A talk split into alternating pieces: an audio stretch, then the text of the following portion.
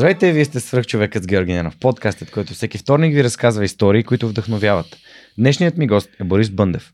Той е съосновател на Stray Кои са Stray и с какво се занимават, ще разберем лично от Боби след малко. А сега искам да благодаря на партньорите на подкаста, благодарение на които и този епизод достига до вас.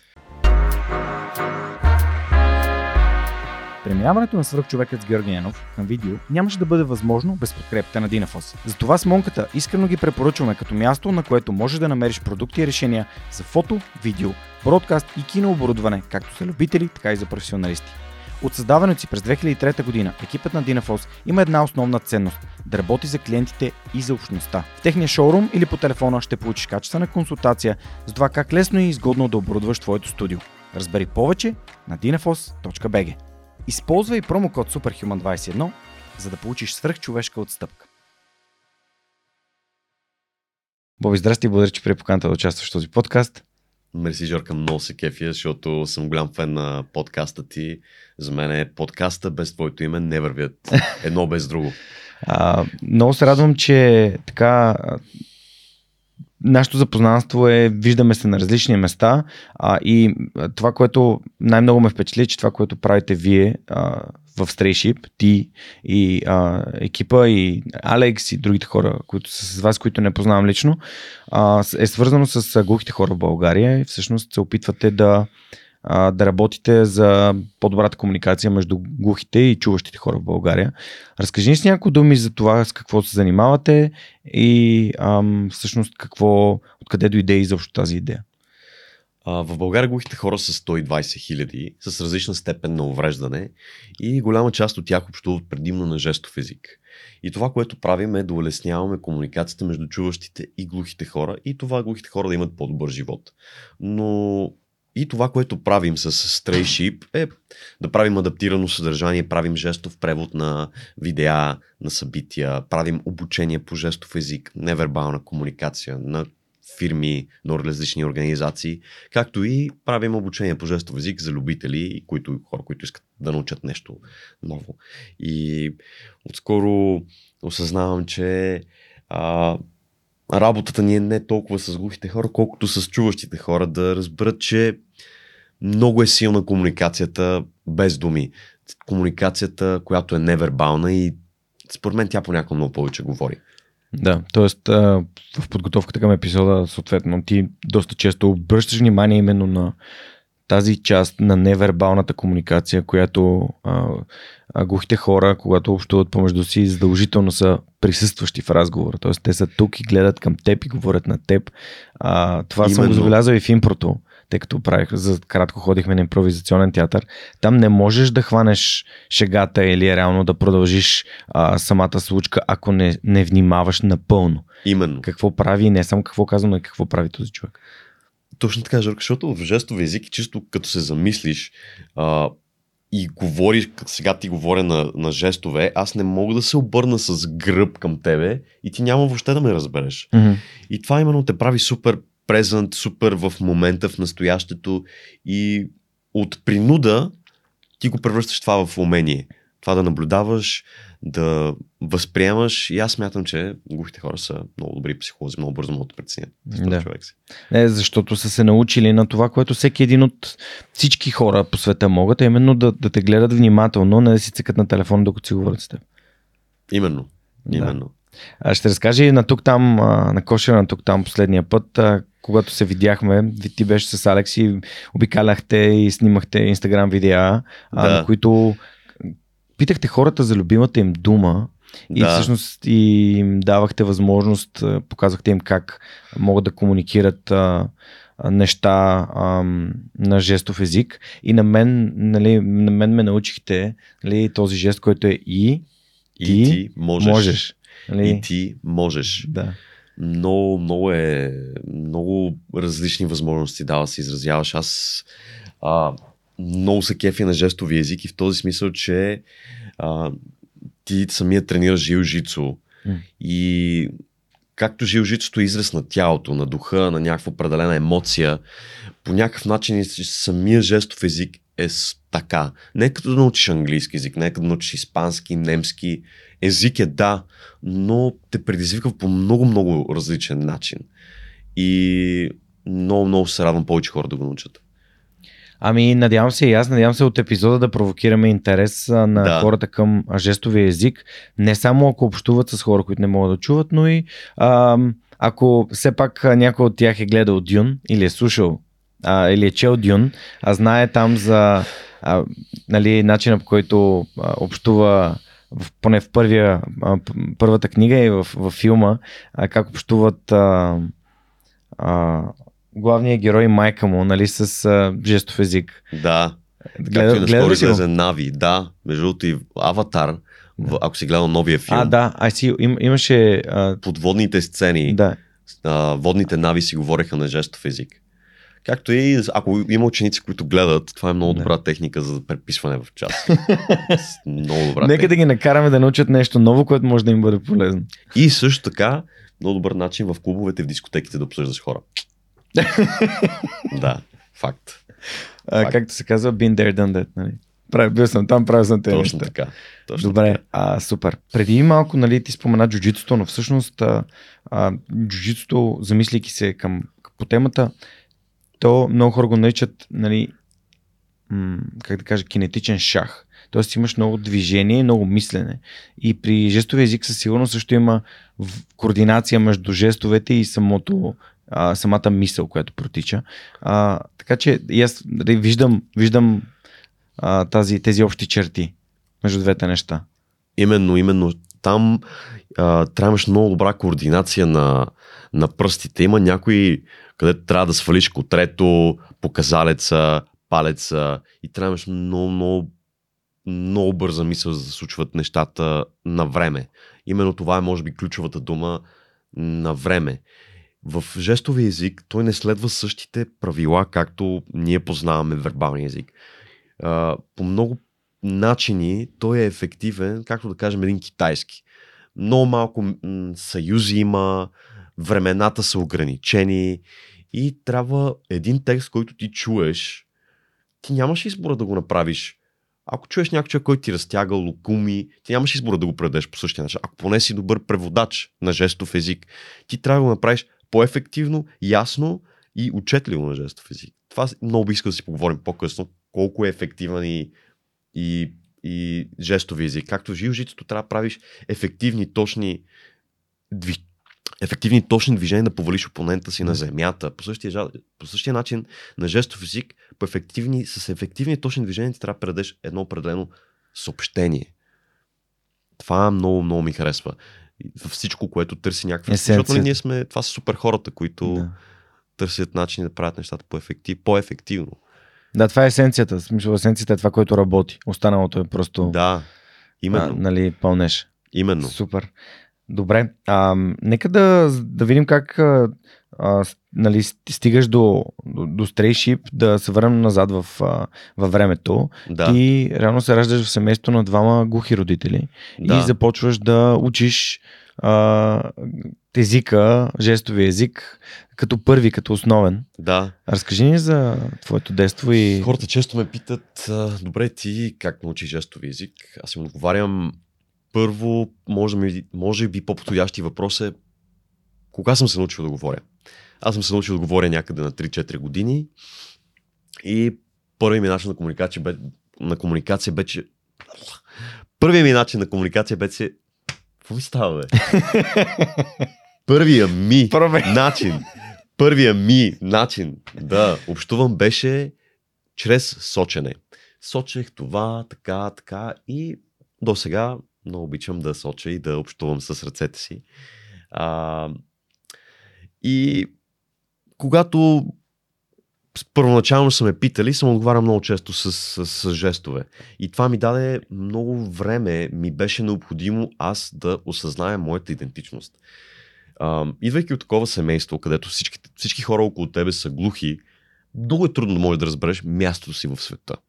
Много трудно можеш да разбереш, добре, аз напълно ли съм като другите, чуващо дете ли съм, въде, тук съм в това семейство, като спера вкъщи, пускам си музиката на Макс, но като си говоря с нашите, не мога да им споделям същите неща, които другите деца споделят на родителите си. И ми отне много време да намеря своето място първите години. И в този период на търсене на себе си, някакси не беше много улеснено това, че в училище също трябваше да намеря моето място. А, от първи до четвърти клас имахме едно момче в нашия клас, което беше с церебрална парализа. Толкова бях надолу в социалната стълба, че и то ме базикаше. А за какво? Ми, тогава ме базикаше той, аз бях много по-пълничко, по-свито момче и той ми вика, ей, дебелак, нали, такива неща, сеш се. Да. А, но, когато реших, момента в който реших, че знам кое е моето място, Не. нещата бързо се промениха. М, има общо с живжицето. Понякога без а, това да се отстудиш по дори физически начин не стават. В 6-ти клас ам, имах една, един сблъсък с а, едно момче. А, а, каже Сашо. Мгм. Не Сашо ми е най-добрият приятел. Не същото момче, но със същото име. Каква странна ирония. А, клас на футболисти. Те бяха готините, те бяха на върха на всичко. И това момче, първи до 6 клас, ми направи живота ад. Да. В 6 клас обаче В смисъл, кажи, в смисъл, базикал те, дразни те. Да, да, да, базикаше ме, настройваше всички срещу мене, турмоз. Мен, за мен Да. да ходя на училище беше буквално всеки ден агония. Много Да. мразех. И оценките ми бяха леш.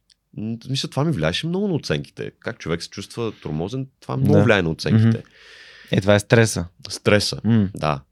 И в 6 клас минавам през коридора и това момче тогава нещо каза.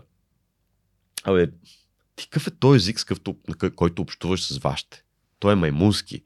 Какви са тези звуци, дето... Защото баща ми време време идва до училище да ме вземе. Мгм. Нали? Той е видял. Нали? И тогава нещо, не знам, нещо превключи в мене. И това момче, не знам дали е подходящо да го казвам в подкаста, но това момче изяде голям бой. Не знам, някакси намерих някаква сила в себе си. Тогава нещо в мене кликна и си казах, не, това не е окей. Аз мятам, че е, съм окей с това. М. Харесва ми, че баща ми, напълно съм го приел вече. Още не съвсем, но казах тогава още бях твър- твърде малък, но си казах, не е окей някой да определя за мен как аз да имам, какво отношение да имам към тази тема. Да. И Той всъщност, той се намеси в отношенията на теб с родителите ти, а не в а, това... не. Не, в самия факт, че той Не. настройваше всички, той Да, по някакъв начин се опитваше и да настрои моята нагласа. спрямо- Тогава ми преля Да, да. И му отвърнах с, а, не Да. с думи, не с... Бой. А, ти го каза, не го казах аз. Ама това е нормално, е, това е част от пъти, който ни изгражда. Нали? Именно. Именно. И тогава реших, че моето, може би е време да изследвам това нещо. Време е да се задълбая малко повече, отколкото да се самосъжалявам и реших, че моето място, може би по някакъв начин тогава започнах да разбирам, че това е моето място, моята мисия. И съответно тръгнал тогава много почнах да се интересувам от психология, от а, това да се вникна малко повече в себе си. И така малко почна това приключение навътре. А, идвайки от такова семейство, бивайки много, много по-различно от останалите. Но напоследък разбирам, че има, има си своите плюсове това нещо. Мгм. Добре, горе-долу в този период, доколкото нали, се поинтересувах, родителите ти се развеждат и всъщност ти си преводач на делото за развод. Да. Тогава... Това не е ли някакъв егати парадокса? много голям парадокс е. Тогава а, за това нещо нямаше, търсиха преводачи. По принцип на дела идват преводачи, превеждат, свършва се работата и, и си тръгват. И детето не би трябвало да е замесено. Тогава бях на 9. Но а, мой, моите родители, когато се разведоха, мой, майка ми беше тогава в Гърция с баща ми, още си спомням, бяхме при братовчет ми, който е адвокат. И аз на 9 а, братовчет ми обяснява на баща ми в документа Борис Бъндев и аз обяснявам в себе си за трето лице на баща ми как съм детето му Да, да. и, и как той трябва да, да подпише някакъв документ и беше нелепо. И беше нелепо. Тогава много, много навътре ги приемах нещата. И а, Но сега, няколко години по-късно и погледна нещата отстрани, може би си казвам, за тогава, за тогавашното време, това е било най-естественото нещо. Моите родители се разделиха заради това, че м- решиха да стартират бизнес. Свързан с да си стартират такъв ресторант. И майка ми замина в Гърция да работи какво? За първи път казвам това нещо. Не. До сега не съм се чувствал комфортно, но реших днес да споделя за това и смятам, че е интересна тема, която е част от реалността на глухите хора. Майка ми замина за Гърция. Не знам, Жорка, дали си виждал. По, има много хора, които минават по маси, оставят запалки, пише на бележката, аз съм глух човек, моля ви, подкрепете ме. Мгм. И тогава в чужбина се изкарваше приличен пари от това. 2-3000 евро, прибираш се, купуваш си апартамент. Тогава единствените хора, които имаха апартамент, Жорка, Мгм. в България, глухи, бях тези, които правят именно това. И заминават за Италия за по 2-3 месеца, прибират се, купуват апартамент, кола. Ако работиш нещо в България, мизеруваш. Представяш ли си това да го правиш? Продаваш запалки, има смени. И така майка ми замина за да го работи това. Стори се, че живота в България не е за нея. Защото в живота в България какво може да ти предостави? Да накараш едно 9 годишно дете да превежда за развод. И разбирам я нея до някъде. Мгм. И такава беше ре- реалността тогава. Не можеш да работиш като глух човек, трябва да заминеш в чужбина, трябва да си оставиш семейството. Няма пък и на всичкото горе, кой ти превежда? Кой ще ти превежда, нали? И именно за това направих стрейшип. Днес не само глухи хора, ами деца като мене, които да не им се налага да отраснат в такива, такива условия, да, да се сблъскват с такива неща. Смятам, че може да бъде много по-приятно и смятам, наистина, наистина вярвам, че а, всеки може да стане каквото пожелая. Един глух човек може да стане програмист, маркетолог, предприемач. Нямам нищо против това да, да продаваш запалки с бележки. Даже аз съм го правил, след малко ще ти разкажа. А, то ти изгражда някакви умения, но смятам, че може да изградиш много повече и направиш повече за себе си. Да, ме, аз си спомням, когато бях студент, това е било 2005-2012, когато сме Да. седали по заведенията в студентски град. Регулярно минаваха хора, които оставаха различни светещи неща, топчета, запалки и така нататък. И това, което, нали, в последствие, понеже ти ми каза, това не са същите хора, които събират а, подписи. А, това, което винаги ме е притеснявало е, че няма идентификация. Тоест, тези хора с списците, доколкото нали, голяма част от тях са измамници. Нали. Те събират пари за нещо, което няма такъв списък. А от друга страна, пък ти сега ми казваш, че а, реално истински глухите хора са занимавали с тези, тези оставяне Да. на различните неща и с самата бележка, но ти като човек няма как да знаеш. Мисъл, няма как да разбереш сега, той човек наистина ли е нуждаещ се, наистина ли това е, а той има нужда от, от, от помощ и подкрепа. Да, Не можеш да прецениш. да. И а, може би, не знам България дали е било а, това до каква степен е било успешно, но ти, ти ще кажеш, но аз а, винаги съм имал такъв тип, а, нали, колкото и да съм добър човек, съм такъв, окей, аз не знам това истина ли. Подлагал съм го на съмнение. Ами, единственият начин да го тестваш това е е така да направиш. И той ще се обърне човек в повечето случаи. Окей. Повече хора ще, повече хора ще се обърнат. Преди две години, преди три години по-скоро, тъмън се връщах от Италия и много го бях закъсал. Много бях закъсал. А, окей. Не знаех какво точно искам да направя. Тогава имах много сериозна приятелка италянка. Бяхме даже сгодени. И това, ми, това, тази, тази страница я затворих. Върнах се в България. Не знаех какво искам да правя. И понеже мъжа на сестра ми е нещо от сорта на да кажем, управлява екип, който прави това Те са глухи? глухи хора. Той А, управлява окей. екип, който прави това, и което... сестра ти е Сестра ми също е глуха. Да. глуха. окей. Всички в моето семейство, които сега ще спомена, са, не Да. чуват. Аз Да, ще поясня, окей. ако чуват. Това е Не. по-скоро изключение. Да, не чуват изцяло не чуват. Изцяло не чуват. Да, защото нали, в едно от интервюта каза, че има хора с различна степен на глухота. Да, в моето, моите сме всички общуват на жестов език и нищо не мога Тя да е чуя. по-голяма от теб? Тя е по-голяма от мен. Okay. Тя е. Тя може да ми е майка горе-долу. Okay. Да. Да, затова ти каза, че реално а, в предварителния разговор каза, че твоята племеница е реално на твоите години. Дъщерята на сестра ми е една година по-голяма от мен. Тоест Окей. племеницата ми е една година по-голяма от Окей. мен. Та мъжа на сестра ми прави това нещо в Италия. И тогава много го бях закъсал а, и го помолих да отида в Италия за малко, за, едно, за една зима, да спестя някакви пари, да се прибера и да, да, да има някакво време да го осмисля. И тогава, тогава беше голям, голямо преживяване за мен, защото тогава наистина мисля, че за първи път влязох в това нещо. Трябваше да играе ролята, че съм глух човек. Минавах по масите, бях в Италия, минавах по масите и оставях а, тази бележка, различни сувенири с една чанта. И беше голям експириенс и много често хората ме тестваха. И аз трябва с воля да не се обръщам. И много често хората правят това. Okay. И един път така направиха и аз по рефлекс, по рефлекс и се обърнах и направо целият бях червен и никога повече не иска да се връщам. Но много е интересно а, как е изградено. И този човек, мъжа на сестра ми, за мен е, този човек е бизнес гений. Разбираш ли? Мгм. той наел 50 човека. Примерно преди време, преди 10 години, е имал работил с 50 човека.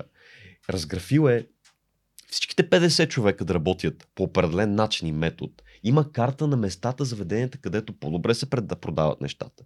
Ходи на китайския пазар, преговаря за по-добри цени за тези сувенири. При това той не знае италиански, говори с китайци, които не знаят италиански или английски и намира начин да общува с тях. Този човек, той е глух и е невероятен предприемач. Мгм. И за мен е бил голям, голям пример в моя живот от малък, независимо от това, което се занимава, неговия невероятен дух, който, като човек, който е бил с основно образование от Петрич, мъжа на сестра ми, заминал в Италия без пукнат лев и изградил нещо, независимо какво е то. М. И си представях какво ли ако беше, какво ли ако беше стартирал IT компания? Какво ли беше ако беше стартирал строителна компания? В България със същия дух, същия нюх, същия хъс. И много искам следващото поколение от хора да има такива примери, такива истории. В момента в главата ти идва ли пример на някой човек, който има проблеми с слуха ам, и е така проспериращ, успешен и вдъхновяващ за, за другите глухи хора в България? Ами има, да, има. Има в София, има е- един едно момче, каза се Радо, който и си има собствена пицария. А, София Калинова, тя е мега машина.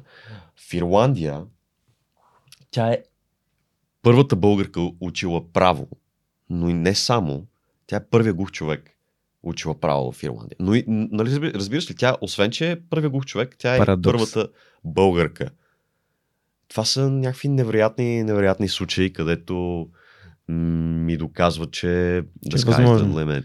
Да, да. да. И още повече, знаеш ли, а, сега като се за- замислям за възможностите, които а, дигиталният свят и информационни технологии предоставят, да. а, наистина, а, може би е точният момент и вие да се появите с Трейшип и а, това, което направихте и се случи се, ако може да споменеш с някои думи, защото според мен то е фундаментално, да. за да могат децата още от, от основното си образование да учат правилно и съответно да виждат, че много неща са възможни за тях. Проектът от Уча се... А, Как, как дойде идеята изобщо Да, и, да, да, и да, разкажеш какво да. представлява самия проект. един от моите най-близки хора се казва Дари, която като мен нейните родители са глухи. Винаги ми е казвала, ключа е в образованието, ключа е в образованието, ключа е в образованието. И аз като малък някакси не го разбирах. И тя самата също се занимава с подобни неща като мен. Тя си има академия за глухи деца, където ги виждам всеки ден, ги учат математика, химия, програмиране. И смятам, тогава не, нали, не разбирах много това, което прави, дали ще има ефект. Защото идваха тогава 20-30 деца. Но а, наблюдавайки моята племеничка, която е една година по-голяма от мене, а, тя ходеше в училище за глухи, където повечето, родит... повечето учители владеят жестови език. И имат отношение към темата mm. и тя израсна много добре. Завърши финанси, работеше в банка, глух човек, нямаше никакви проблеми. Но днес масово деца отиват в училища с родители, които са фанатизирани от идеята те да прочуят магически или поне да се държат като другите чуващи деца. Което разбирам го. Нормално е да си амбициозен родител, но много често тези деца а, влизат в час, учителите нямат време да научат жестов език, с гръб са, пишат нещо на дъската и децата тръгват без да не разберат нищо от урока. Прибират се вкъщи и трябва да направят не два пъти, три пъти, а 10 пъти повече усилия в да вкарат да си научат урока, пък и 20 пъти повече усилия си напишат домашната. И това е защото заради просто усилие да се научи малко жестов език, да се обясни. И това, което направихме, случи се и заедно с тази академия за глухи деца Анди Яя и тяхната експертиза, работа с деца и тази много-много моя близка приятелка Дари. А, преведохме 1200 урока от първи до четвърти клас за дечицата, които не чуват. Които в България, а, които използват жестов език, са на последни данни на тази възраст са 8000. Но аз мятам, че и се надявам да има и друг по-друг импакт. Той е за тези глухи хора, които на времето не са имали възможност да завършат образованието си или да гледат въобще някакво съдържание на жестов език, това е също много подходящо и за тях. Да си припомнят. Това, което ме впечатлява е, че всъщност жестовите преводачи са други деца. Да, в какъв смисъл иска да го кажеш? Ами в уроците науча се, че уроците, уроците да, са разказани от други деца. Точно така.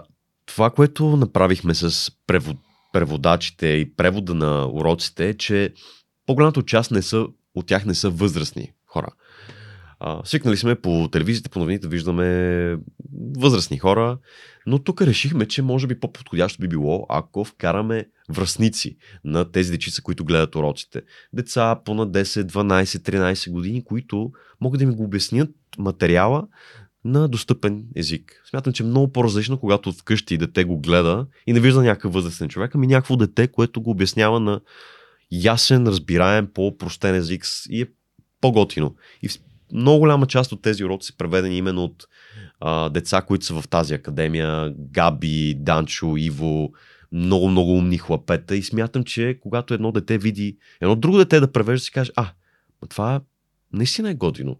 Това наистина е възможно за мен да, да науча уроците си, да ги разбера. И това може би им помага да поемат по правилния път един ден. А, Знаеш, че двете най-важни теми в този подкаст са ми образование и предприемачество, защото според мен те, са, те биха могли да променят обществото ни по, по-бързо, отколкото по някакъв начин така, така го възприемам за да. себе си, така че аз също вярвам, че ключа е в образованието. А някои от моите гости в последните, не знам, може би около 100 епизода, ако не, се, ако не беше да. Филип Филипов, ми разказваше за тази академия, а, Анди Яя. Да, Анди Яя. Да. Филип. Филип. Филип Филипов. Мисля, че беше той. Дизайнера? Не, не, не. Дали не съм сигурен точно кой от моите гости да, беше, но да, както и имах да. Е. епизод, за, а, в който това беше споменато. Ага. А и тогава попитах каква е тази академия и той каза, помагаме на академия, където учат а, глухи дечица, а им преподават. Напоследък а, родители на деца, които не са глухи, решават да си ги водят, защото виждат, че този тип образование а, с по-алтернативно и в това да потопят децата си в различна среда е много, много готино и много ползотворно в това да развият децата си към някакъв вид толеранс, към това да бъдат по-емпатични, по-търпеливи. И смятам, че резултатите на академията са невероятни. Просто Дари е толкова вкарва сърце и любов към всяко дете. И аз смятам и винаги съм твърдял, че съм едно от тези деца. А, тя има такова отношение към всяко едно дете. А, постоянно дали им ще се скара, дали ще, а, дали ще се погрижа тях. Но аз имам чувство, че вечер като се прибира, тя мисли за всичките деца едно по едно. Си мисли и не спира да мисли за тях. Толкова аз не познавам друг учител, който да е толкова добър като, като нея. С такова отношение, с такава любов да прави нещата и то резултатите говорят сами по себе си. А, не си спомня за друг гост имаше разговор, че децата не слушат какво им говорим те реално се учат от нашето отношение към тях. Именно. Така че ти благодаря, че го казваш, Боби. А, Добре, все пак, нали, да те, да те върнам пак към твоето образование. А, след този бой, всъщност, вие, ти си го бил. Ми, да. Не ви ли разтърваха, не се ли намеси някой? Или си го ударил няколко пъти? Ами тогава... И какво се промени? И всъщност как протече живота ти напред? Тогава реших, че е време за мене да определя каква е моята идентичност. М. Смятам, че този момент на някакъв вид агресия и отстояване беше моят преломен момент да реша, че няма нужда навън да търся някакъв вид одобрение, ами да вляза навътре в себе си. И така започнах да изследвам себе си, да чета книги. И си спомням, тогава беше, тогава си купих първата, първата ми книга за себепомощ на М. Едвард Дебоно за шесте мисловни шапки в шести клас тогава. Вау! И си, и с едни маркери подчертавах си и станах в класа ми а, човекът психология. И си спомням, че хората идваха при мене да ме питат за някакви съвети и някакси това ми даде много самочувствие да продължа още повече да изследвам себе си. В седми клас си взех Ницше, не знам защо. Днес не мога да го чета Ницше, но тогава някакси резонирах много с Ницше, Фройд. Така, беше, беше много, а, много хубаво това решение да го, да го взема тогава. Защото това ме бутна в това да търся не само одобрение от хора, ами неща, които ми носят удовлетворение на мене самия. На мене самия. Дали да доброволствам, дали да вляза в някакъв семинар за предприемачество. И тогава много повече опознавах а, самата концепция за инвестиране в себе си. Знаех много добре тогава, моите връзници не го разбираха тази концепция. Четенето на книги, ходене по събития, които не ти дават задължително веднага някакво възнаграждение. Нали, тогава това за моите връзници беше много непознато и непонятно. Но аз вярвах и нещо в мене, и дали интуиция, дали просто знаех, че след време това ще ми се отплати. И а, учих в, в а, френската гимназия в Пловдив. А, а, и беше много, много готино преживяване, много хубави спомени имам тогава. Запознах се тогава с най-добрия ми приятел и с когото сме бизнес партньори днес и до ден днешен и най-добри приятели до ден днешен Алекс. Ам, Аз реално винаги съм си мислил, че сте братя, защото навсякъде първият, сте, който всички, навсякъде виждат, сте заедно, и облечени сте по един същи начин, нали, общувате по един и същи Нали? начин, много е... нали, Имате прилика, която е на не, невербално ниво. Просто... много. Да. Толкова сме си сляли мозъците, мислите, че... Примерно много- един е с телефона и няма нужда един да каже на другия какво да прави. В смисъл, вие просто Да, все едно сте един човек, все едно сте двете ръце на един човек. Точно, точно. И тогава, именно с него, а, тогава бяхме много по-различни. Аз тогава бях с дълго коса, бях метал, той си беше рапърче от махалата. Но а, първи учебен ден той ме прикани на неговия чин и ми каза, айде, айде да седим заедно. В И- 8 клас. В 8 клас.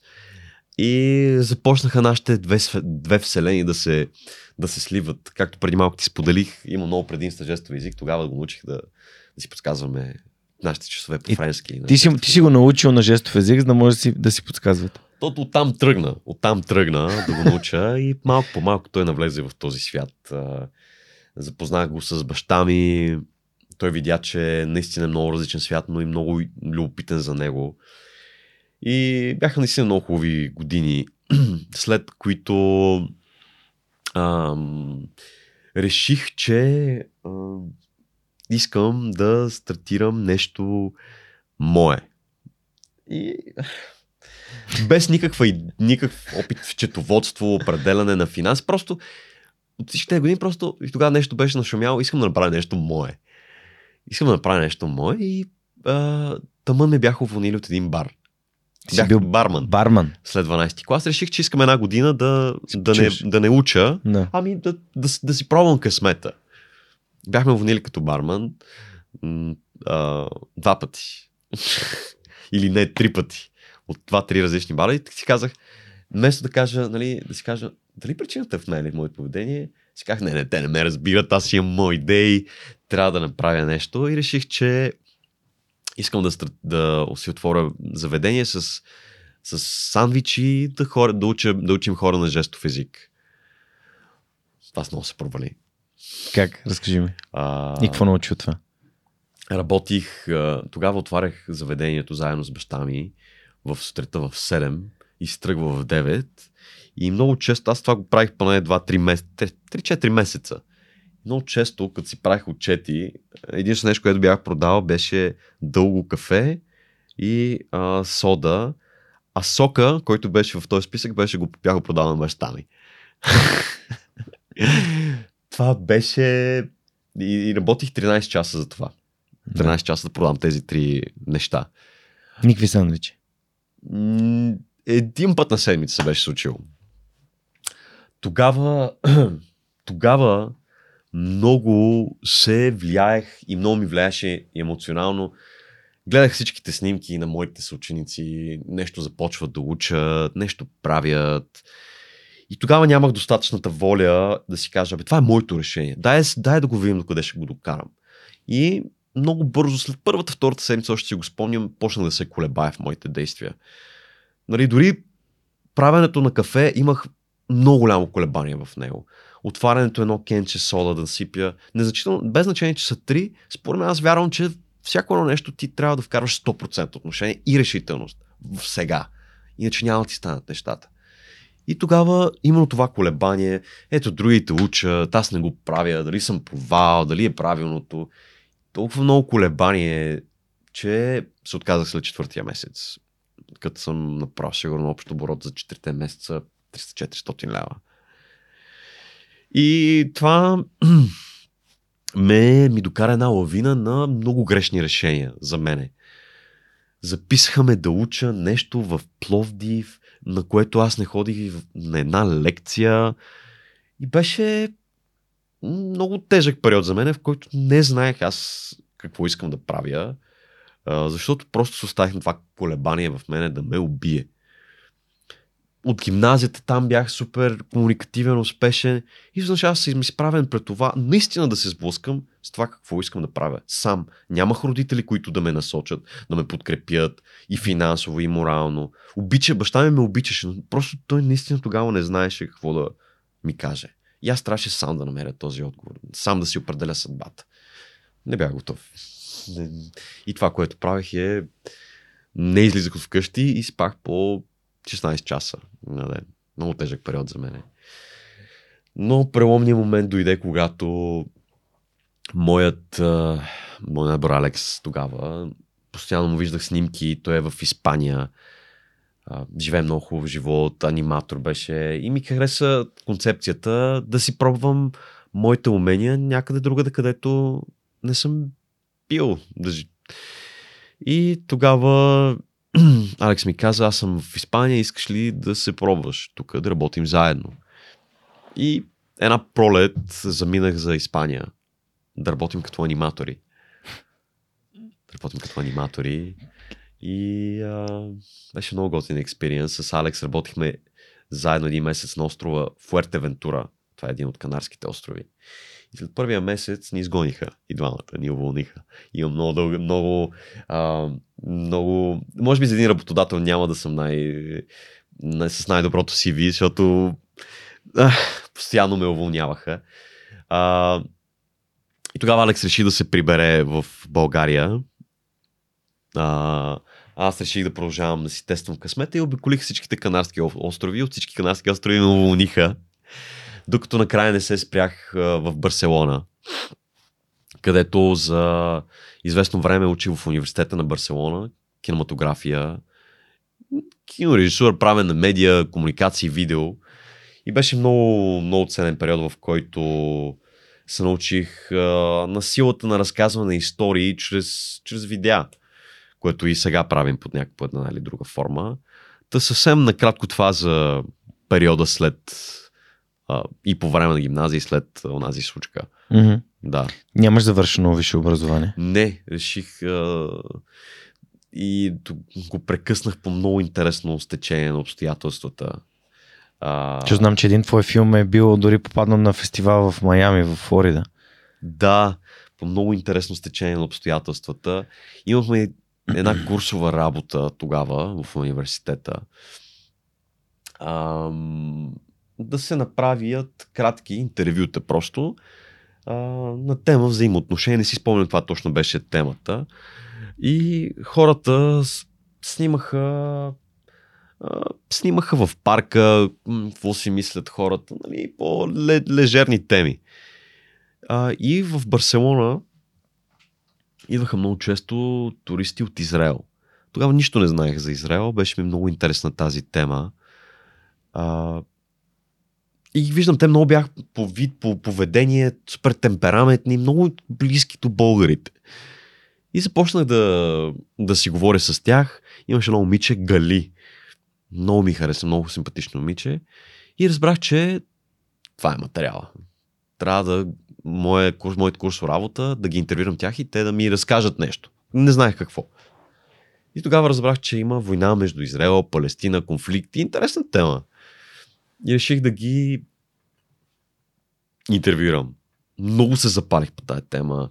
Започнаха да ми разказват за техните животи, как а, са на 6-месечен, 6-месечен трип из Европа, преди да влязат в армията. Всички в Израел са задължени да влязат, да слугуват на армията. И толкова ме запали да този... Да служат. Да служат, ме си прав. Да... И толкова ме запали този проект, че реших да си, да си го продължа това нещо в Израел. Да отида за един месец в Израел и да, да снимам повече хора и да, да, го, да го документирам това. И тогава заминах за Телавив. 2015 и и започнах по кафенета да монтирам, да интервюрам който ми падне. И а, докато един ден си бях оговорил с едно момче, чи, Чичо е някакъв генерал, нещо си, че ще ме свърже с него. А, на... И нали, подготвям се, пиша си въпроси, а, че на другия ден предстои супер якото интервю с някакъв важен човек. И аз съм в едно заведение, кафе, като, като Starbucks. И си монтирам някакви видеа. И а, влизат двама едри мъже, които ме, ми казват, казват Борис. И аз първоначално си казвам, нали, няма как да е към мене. Търсим Борис, нали, казват на английски. Аз викам, добре, ще го казват на иврит, а на английски. Явно е за мене. Явно е за мене. А ти знаеш иврит? Не, много, много малко. Okay. Много, много малко. Mm-hmm. И тогава аз не се замисля много и, и вдигам ръка. И аз с какво да ви помогна, господа? How can I help you? И те, кам, кам, с лек, такъв твърд ивритски акцент. И излизам. И аз съм просто едно, едно студентче от Барселона. На 20 години? На 19 тогава даже. Okay. 19. Излизам и съм някакъв what the fuck? Бра. И е, към към. И някакъв бус, бял бус, Volkswagen. И те ми казват, go inside, go inside. И аз влизам и вътре има хора от различни националности. Аз викам да не правим някакъв мултинационален трип, нещо, някаква обиколка. Не, момичето до мене, някаква, някаква, някаква с арабски происход, mm-hmm. много красива жена. И спитам, what's, what's going on, what's happening. И тя, I don't know, и започва да плаче. Да. И аз и, и си повтарям, чакай малко, аз съм просто един студент, защо съм тук, защо, какво става тук, защо всички са от различни националности, аз бях просто на кафе и почвам да си въртя и почвам да се планирам, пулса ми се ускорява, ние се отдалечаваме още по-отдалечено място и за крайна сега, като разказвам тази история, не мога да повярвам, че ми се е случила все още. И отивам още по-отдалечено и се чувствам в някакъв каубойски филм, все едно. И, и пристигаме в едно място, което на пръв поглед прилича нещо като затвор и обградено от теле, телена ограда. Mm-hmm. И започваме да слизаме, посрещат ни две ниски момчета с а, калашници. И аз съм някакъв, чакай малко, аз съм отново, аз съм студент, не съм някакъв терорист. А, и това беше лагер за беженци, политически мигранти. И беше много, много интересно преживяване в моята, в моята стая. Кое? Озовах се в как лагер за иммигранти. Добре, как, защо? Ще нямаш виза ли? Какво? Ми, по принцип не се иска виза. М- може да е и това, защото никой не ме беше питал до тогава. Може Не. да е това, може да е факта, че интервюрам без никакъв журналистически лиценз. Нямам до ден днешен Никой не ти каза нищо. ник, никой не ми обясни нали, защо е станало това. Колко време беше там? Бях там 10 дена. 10 дена. Докато ми проверят всички документи, тогава за първи път чух Интерпол. много, много шантово преживяване. И беше много, много интересно, защото първоначално се усетих, че моят правилният подход е а, да се вживявам като някакъв революционер и да протестирам за моите права. И бях някакъв, не, вие трябва, защо съм тук, трябва да ме освободите и всички ми се смеха. И аз казвам, аз правя, съм на важна мисия, снимам тези видеа, те ми се смеха. Да си мислиш, че си Исус Христос нещо е такова, ми се смеха. И аз трябва, трябва да ме пуснете. И когато ни изкарваха след обед, имахме нещо като следобедна гимнастика, имаше хора от всякакви възрасти. Имаше едно 15 годишно момче, украинец, една баба. И, и там бяха и самите хора, които ми се присмиваха. И тогава започнах да осъзнавам, че нещата може би не трябва да са черно-бели. Започнах да си говоря с тях и те... И сега, нали, няма как. Нали, такива са правилата. И беше ми първият урок по дипломация. Да говоря с хора, които не харесвам тогава. Наистина.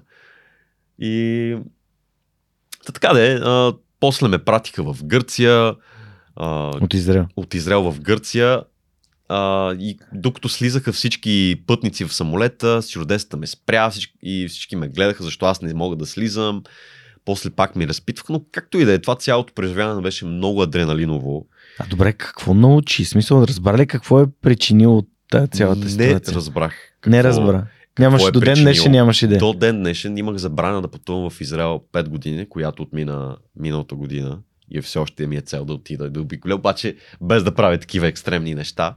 Но цялото това адреналиново преживяване и способността ми някакси да излеза по някакъв начин жив от цялата тази ситуация, нез- независимо колко нерви причиних на приятели, близки и роднини, а, ме накара да се замисля, че съм способен на това и имам нужда от още от това, без задължително да съм в, а, а, в средата на формалното образование. И тогава реших, че мога да се справя и сам да си намеря пътя без именно средствата на формалното образование. Та, след това именно реших да поема по този мой път, което А този филм за Столипиново. именно връщайки се от, а, от Израел, а, след нещо толкова заредено с толкова силни крайни емоции, където трябва да мислиш решения, да се сблъскаш толкова различни хора, а, някакси не ме удовлетворяваше мисълта да а, започна в някаква компания да работя, в някакъв кол център. Не, не ме удовлетворяваше тази мисъл. Имах нужда от нещо, ня, някакво толкова силно преживяване. И а, баща ми ми е разказал като малък как е живял в Аджасан Махала. В Пловдив има четири а, различни мах, махали. Мгм. Някои от тях са ромски, някои от тях са смесени. И той е израснал в Аджасан Махала, където, която Махала е известна с това, че живеят хора от различни народности. Има арменци, има турци, има роми. И ми е разказал живота му там и винаги ми е било много в главата ми много романтична тази идея да видя как е бил този живот там. И реших, че следващото нещо, което трябва да направя е да документирам и да направя един експеримент. Какво ли би било да живея една година в ромската махала Столипиново, която в Пловдив поне хората и дават славата като най- опасната, най- най-неорганизираната, най-престъпната и да, да видим дали това е истина. И реших една година да живея именно в тази махала, в най-най-най-крайния крайната и точка.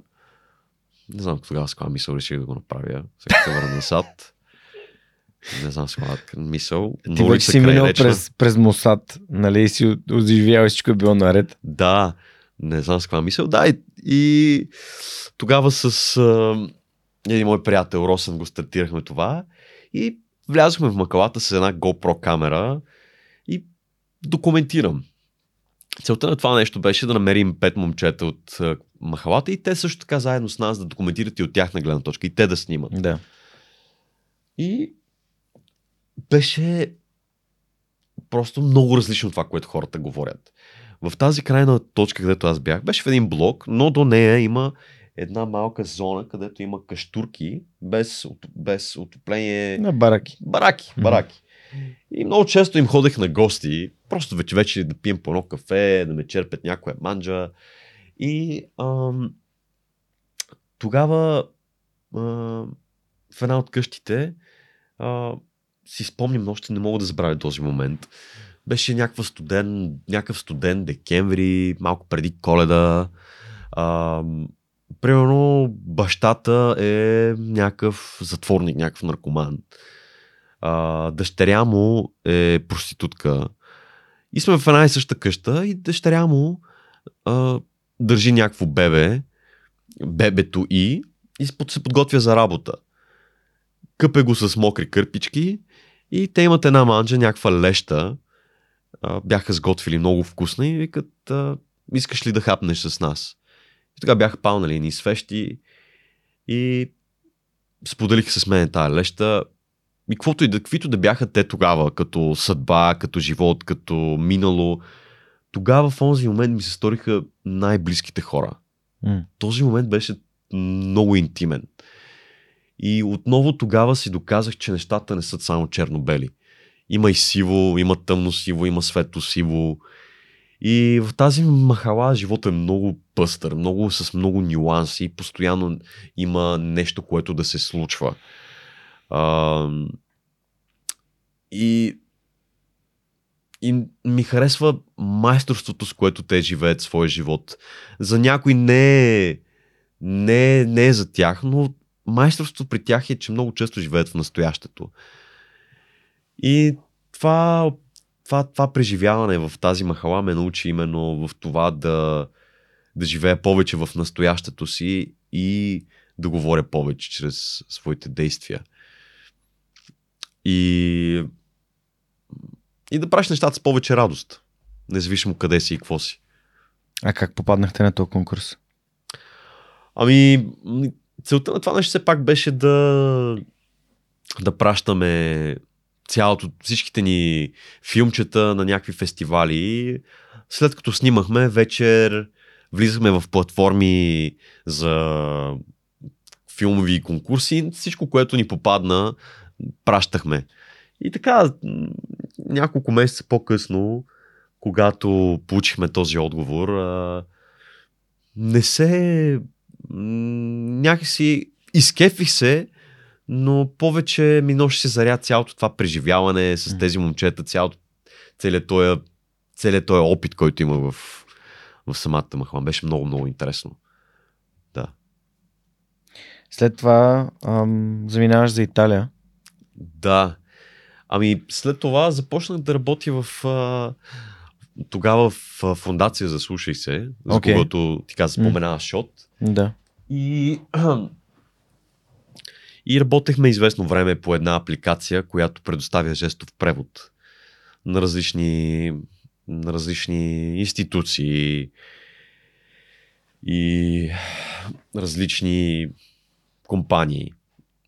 А, и тогава намерих, тогава, а, тогава се срещнах с тогавашния партньор, италянка, и реших, че а, отново имам нужда от някакво адреналиново преживяване. а, реших, че искам да, да рестартирам наново в Италия заради нея. Преместих се да живея в Италия заради нея. А, не беше много мъдро това решение. А, защото Не е мъдро от сегашната ти позиция, от тогавашната ти може би е било. Съвсем, съвсем възможно. Тогава а, бях построил някакси нещо в България. Тък му тръгвах да намирам своята идентичност, но реших да го зарежа, заминах за Италия. Тя имаше много различни виждания за нещата и две години по-късно, когато се разделихме, имах избора или да остана там. Работех в една компания за а, като маркетолог в една компания за pet food. За pet храна за домашни животни, любимци. За домашни любимци. И в в свободното си време фриленствах и правех веб дизайн тогава. В там. А, но имах избор дали да остана там или да се върна. Реших да се върна в България. И Вика, ти кажа, че сте били сгодени. Бяхме сгодени, да. Бяхме сгодени. Много, много, много рано го взехме това решение. Но именно това, това че нямах проблеми с италиански, също го научих. Но това, което беше най-силно, че просто знаех, че не правя това, което трябва да правя. И някакси с времето загубих тази енергия, с която влязох в тази връзка мгм. Загубих идентичността, с която, в която тя може би е искала да бъде с мен, заради която. Защото когато в началото, когато се срещахме, аз не бях, нали, кой знае колко, бях по, по-добре, когато бях в Италия. Но не бях със същата енергия, не бях същия мъж. Мгм. И когато загубих тази енергия, загубих мъжествеността си, загубих и желанието и да бъда с такъв партньор. И напълно разбирам. А, тя м- искаше да учи, а, учеше за това да стане хирург, ген- общ хирург. На изпитите я скъсаха и трябваше известно време да работи а, да работи като коризен доктор. Качва се по кризи, отсъстваше по 2-3 месеца и аз съм сам вкъщи. И този период още повече М. ме скупи, още повече М. си казах, нали. И като видя, че не съм същия човек, реши да прекрати това нещо с мене. И ти си прибра. Нямах, някакси реших, че това е по... Като човек, за мен. който е подкрил себе си през връзки и взаимоотношения, искам да ти кажа, че това със сигурност се е случило за твое добро. Да, А, и тези осъзнавания, които сега имаш, те са, те са много ценни, защото всъщност нали, това откриване на точния партньор е по-скоро първо откриване на теб самия. Тоест какъв си ти, когато правиш нещата, които обичаш и такъв, трябва да, такъв партньор трябва да търсиш, който също е намерил себе си и прави нещата, които той обича. А там загледах, че имаш статус на едната ръка на предмишница. Това това ли? е? това тук е комбинация между всъщност два образа. И Сизиф и Атлас. Чех да питам за Сизифа, ма гледам на положителното да наблегна. Да, и Сизиф и Атлас.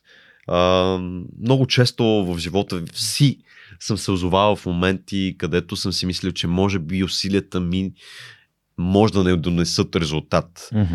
Но съм го правил въпреки това ми притеснение, въпреки а, този страх. И гледам да си имам нещо графично, което да ми напомня винаги, че трябва да полагам усилията, независимо къде ще ме отведат. И имам и друг татус, който има подобна символика. Той не го виждам, че е Този? обърнат. Да, какъв е? Този а, е от а, един символ от, ако си гледал филмите на Батман на Нолан, Мгм. от третия филм, The Dark Knight Rises, а, има една сцена, където лошия хвърля Батман в една яма. Мгм. И той а, е Е, физически е сломен. Бейн. Бейн. Бейн, точно така. И Батман е с а, сломен физически, пребили са го, щупене. И той е в килията си и тренира да се възстанови физически. Понеже такъв е, такъв, такава е митологията в самия филм, че никой не е успял да се прокатери от тази яма, Мгм. освен Бейн. И той тренира физически, за да може да има силата да се изкатери. Пробва се веднъж с едно въже да се изкатери от а, тази яма. Катери се, пада, обаче го има това въже и го обезопасява. Не пада, жив е още. Прибира се в килията, гневен. И в килията неговия съкилийник, един мадрец, му казва, че волята да излезеш от такова място не е само от физиката ти, от тялото ти. То е силата на духа. Трябва да имаш импулс. И този импулс е много често страха от това, от страха от смъртта. Да знаеш, че един ден ще умреш и ще останеш тук. И му казва, че трябва да се изкатери без това въже. И именно това прави Брус Уейн, Батман в случая.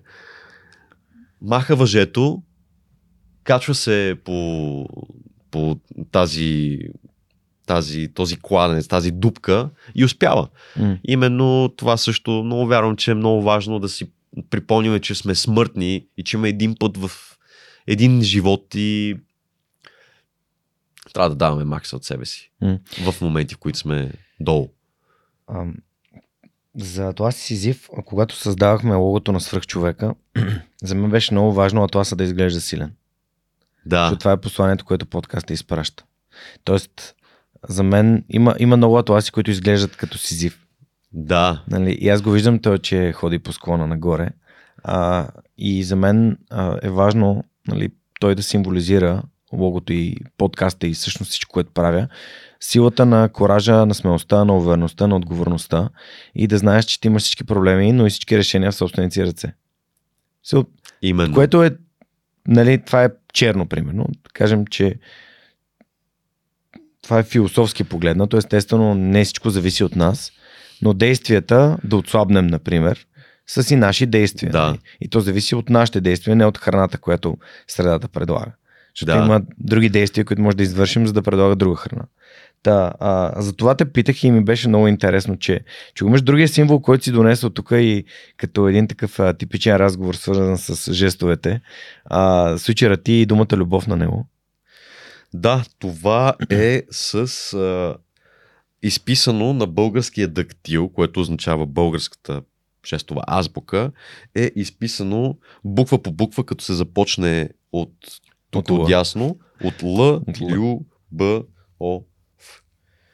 И смятам, че трябва да има повече от това, което... Мгм. От това нещо на свичера ми в това, което правим, за да сме Да. удовлетворени. И друго трябва да има. Думата кораж трябва да има също. Да, Според мен, защото за да се качиш по кладенец, трябва без въже, трябва да, да имаш смелост. И решителност. Да, е, И решителност. За И мен на коража и тая, нали, коража дали обикновено най-проста форма на коража е усещането за проактивност. Когато потърсиш решение без да, без да имаш проблеми или без да има възможност, просто а, в предишния разговор с а, Диана а, Цоневска Неткова си говорихме именно за проактивността.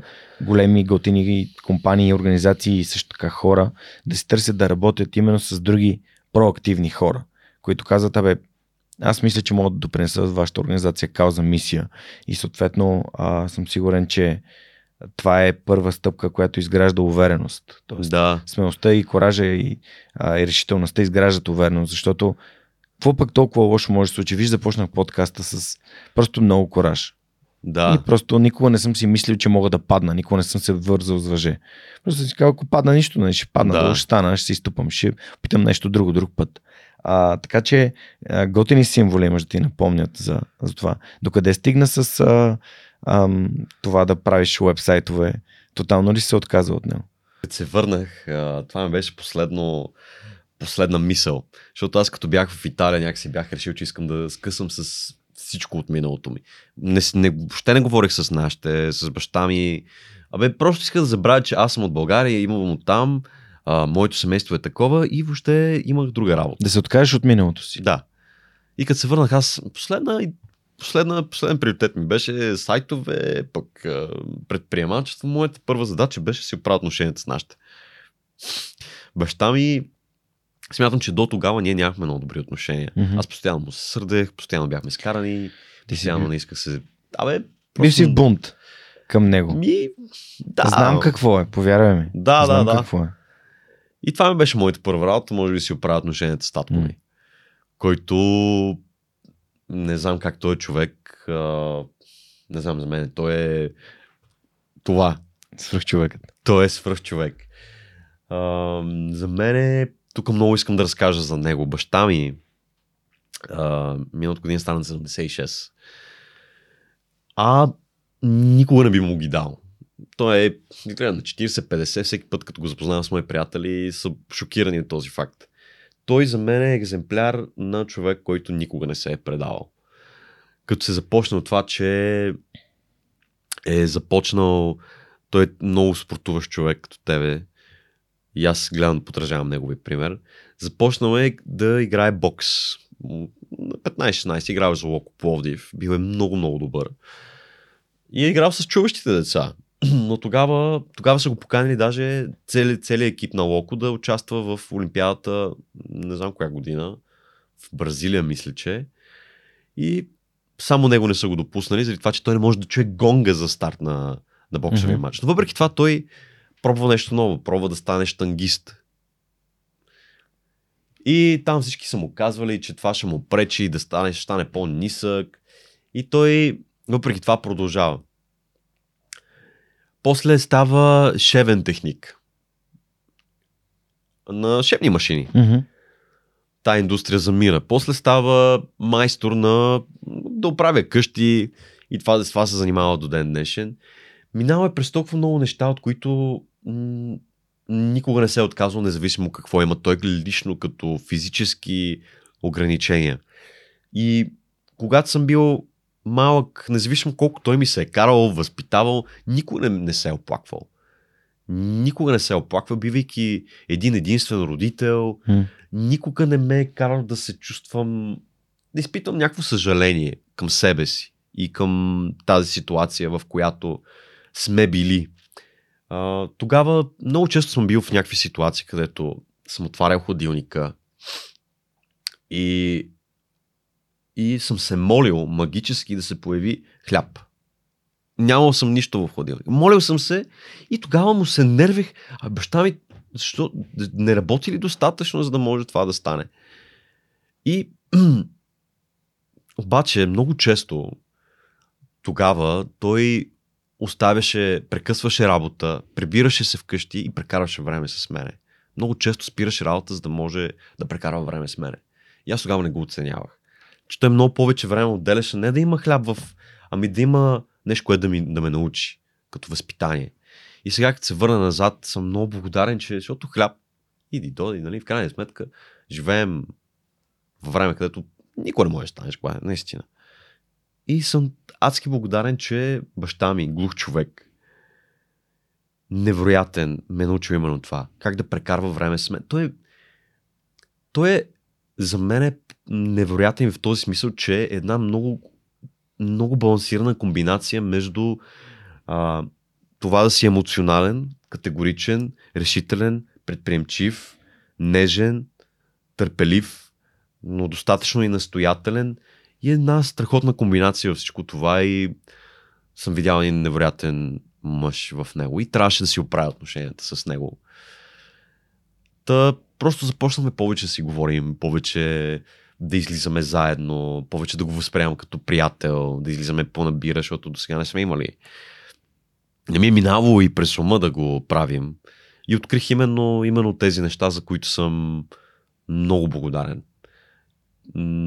Тези неща, които той ми е, с които той ми е подхранил моят дух, mm. моето израстване и да разбера, че липсата на някакво материално благоденствие е временно. Но това, което ти инвестираш в себе си, като акъл, мъдро, знание, то, то си остава за винаги.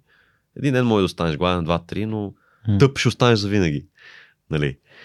И съм много, много благодарен и той може би е една от причините, поради които днес аз правя това с Стрейшип. Uh, някакси някакъв малък жест към него. Смятам, че той ми оставя много голямо легаси. Uh, мисия. Мисия. Да знания, които някакси искам невероятен характер история, която много искам повече хора да разберат за него. И други хора като него. Като нали, гледах, понеже аз телевизия не гледам. Да. А, имаме телевизор вкъщи, даже имаме нов телевизор вкъщи с Неда, но той реално е вързан към а, Netflix и YouTube. Да. И с Неда гледаме нещата, които искаме да гледаме и гледаме Формула 1, като тече да. сезон. А, та, нали, докато си правих проучването, аз преди не знаех, че ти си бил в България Търси талант. Разкажи ми за, понеже там, нали, татко ти също е присъства в, в, в видеята и в епизодите. А, разкажи ми за това, което те накара да потърсиш а, м- нали, една такава изява и да разкажеш за, за жестови език и за глухите хора? До онзи момент не бих могъл да кажа, че съм се отъждествявал, идентифицирал като човек, който знае жестов език, като човек, който идва от такова семейство и съм считал, че е било, може би, не е било нещо необходимо, което да казвам. И много малко хора около мене, въпреки че го mm-hmm. го знаеха. Никога не съм го заявявал с гордост. И реших, че може би тогава е момент. Реших, че исках на себе си и на за другите хора най-после да го кажа. Най-после да кажа, че аз съм това и не съжалявам за нищо от това и смятам, че това е сила. Смятам, че е сила, че владее жестов език. Смятам, че е сила това, което ме научил баща ми. Смятам, че той е силен. Иска да го покажа това. Нещо, което може би допреди това, до този момент, съм се съмнявал много често, разколебавал, съм се съм губил пътя към себе си. И исках, исках да, да покажа, че за един момент да си покажа, че няма да ми пука. Да го кажа. Няма да ми пука как ще реагират хората, да го кажа по моя начин. И мисля, че това ме научи, когато участвах в България Търси талант и си разказах своята история, че когато човек е истински и си разкаже нещата с сърце, хората го усещат. Именно това получи много голям отзвук, но за мен най-ценното беше, че, а, че си изградих този навик да казвам нещата такива, които са. И да, да не се да не се притеснявам да бъда уязвим. Mm. Да не се притеснявам да бъда уязвим. И беше тогава беше много яко, защото видях татко ми да, да плаче от гордост, да, да се радва, да ми се радва наистина и, го зарадвах. И след това участие, не толкова за мене, но много хора в квартала, там където той живее, го поздравяват, му се радват и, и се кефи. Някакси за мен най-важно беше и, и неговата реакция. И и до днес днешен много се, много се кеф и, и се радвам, че това се случи. Аз много вярвам в това, че това е единствения път към това да станеш свърх човек, да, да приемеш себе си. И да можеш да съвсем спокойно да изразяваш нещата, в които вярваш. А, и, и тази автентичност, тази непринуденост те прави истински. И хората искат да общуват с истински хора. Винаги съм си мислил, че а, тези неща, в които имам в главата си, като отношения с другите, като отношения с, а, а, с партньора ми, като бизнес отношения, еми те така не се правят по учебници. Нали? Ама всъщност аз не искам да живея по учебници, аз искам да живея моят си живот. И в него да. аз съм си главният герой, това е моят си филм и аз си го играя така, както аз смятам, че трябва да бъде. И съответно в този филм попадат хора, с които сме на една частота и имаме едно общуване или поне едно разбиране за нещата, едно приемане най-вече. И свърх човекът, нали, противно на всички очаквания, не е как се прави нали, подкаст по шаблон. Това е моят начин на прочит на, на подкаста като формат. И аз го правя така, както аз смятам, че трябва да бъде направен, когато водещия му сказа Георги Ненов. И човек, който си има решенията. Именно. И когато с Монката си говорим винаги и с Монката и с Неда и с всички хора от, от доброволците и от общността, всички знаят, че могат да ми дадат обратна връзка и тя ще бъде адаптирана към това, което аз вярвам а, и няма да бъде едно към едно а, нали, да. сложена в, в, вътре в самия проект. Така че много се радвам, че ти, ти стигнал от това. А, ти си доста, нали, ти си 10 на години по-малко. 9-5 ли си? Да. Ти си 9-5, нали, аз съм 8-6. А, и всеки си върви по... А, аз на 30 години започнах моят подкаст. На 30 години. До 30 години и аз се чувствах като теб в дубки, от една връзка в друга, в и търсене, в пропадане, в ам, постигане, после, окей, нали, то живота така работи, но това, което ми харесва до тук и би го обобщил в нашия разговор е, че ти говориш много за опитите, за тестовете, нали, наричайки ги по твоя си начин, но те са фундаментални, нали, защото само те могат да формират твоя, твоя път, твоя характер. Да си опитал различни неща, да си се подложил на риск и съответно, за да знаеш какво, как, как реагираш, какво се случва с теб, какво научаваш. А, а не можеш просто да стоиш в познатото и в сигурното. Така че. Много е важно това за тестването, но и не задължително да си мислиш, че един тест е достатъчен. Може би при мен е малко по-различно, защото съм много често съм нямал какво да губя. И реално смятам, че най-лошото, което може да случи на човек, е да остане на улицата. Нали? Това, това е най-големия страх, поради който много голям процент от хората, аз вярвам, и аз самия съм бил там, а, да не останат човек на улицата, да работят, да правят неща, просто да не останат на улицата. Чувал съм го много често. И човек, дори да остане на улицата, пак има къде да спи, пак има какво да яде. Преди 3 години, не, преди 4-5 години бях в една такава ситуация. И а, реших, че тогава се бях скарал с а, мой работодател, бях скаран с нашите и а, бях в Пловдив. А, баща ми се бяхме скарали жестоко до такава степен, че смени бравата. Целият ми багаж го побра в два куфара и го остави на задния двор аз нямаше къде да спя. Бях скаран с сестра ми, тогава не, го, не говорих с ник, никакви мои приятели. Бях в страшна дупка. И в Плодив има един квартал Капана. И отидох и скитах и нямаше какво да ям. А, тогава и беше малко студено, си спомням, тогава си откраднах първата дреха от H&M, едно кожено яки. Си откраднах първата дреха, тогава за първи път откраднах пари а, но имаше едно, един мъж, казваше се Оги в, в капана.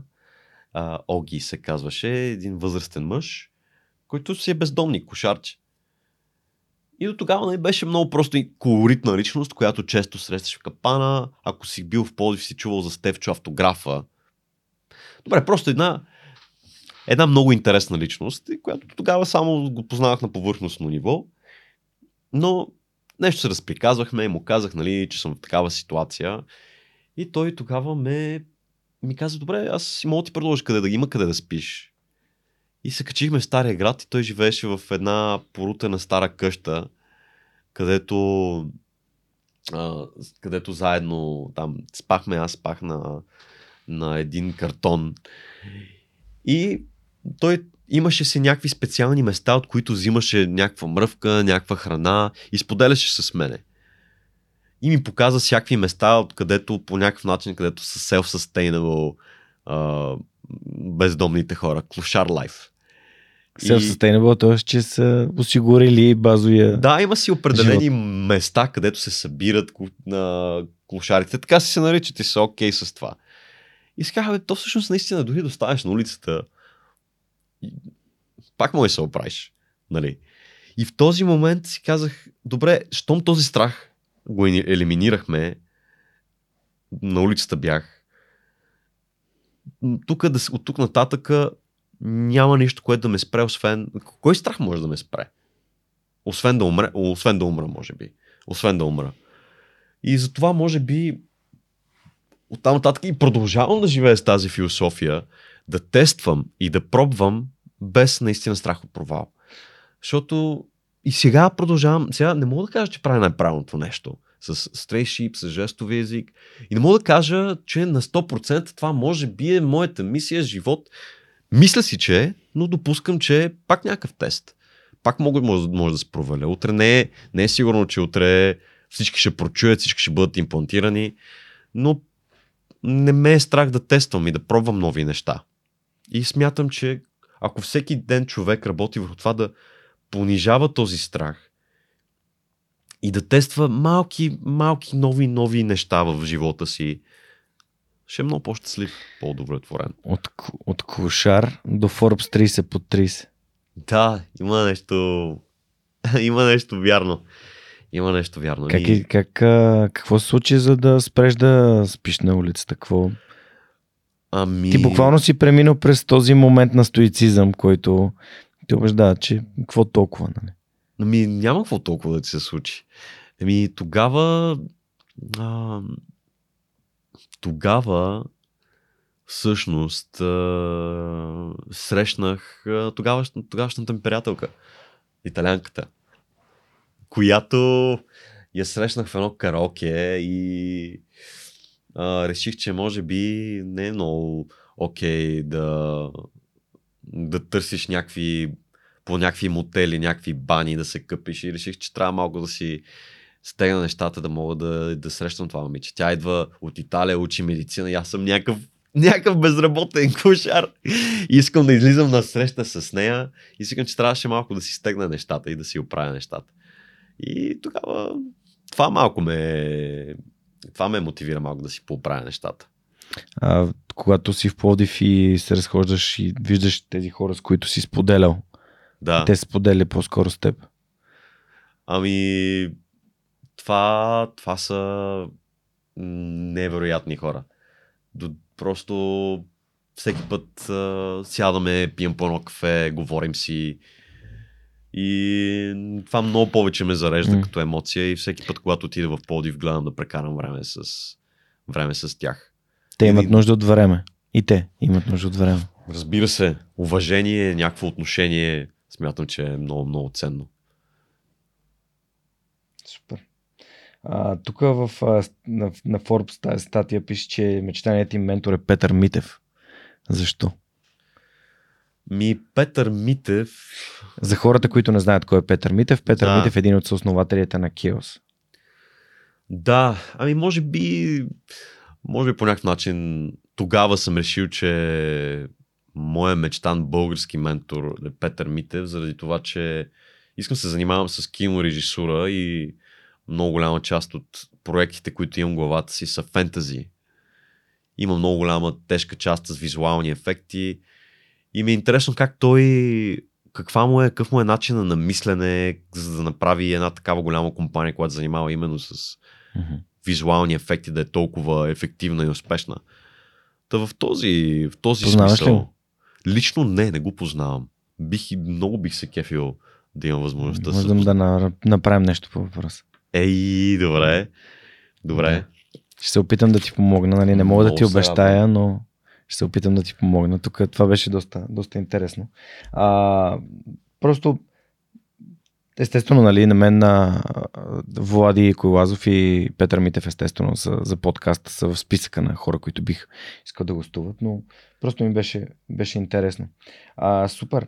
Добре, а, всъщност това, което искам да те питам сега, може би е добре да минем към въпросите на SMS Bump, за да не ги пропуснем, да не ги забравим. А, това са, знаеш, други двама лао предприемачи, които са създали тази компания. В момента али, отскоро управляват Bump, друга. Да. А, да, а, Георги Петров и а, Мих, Мишо Стойчев, а, Михаил Стойчев.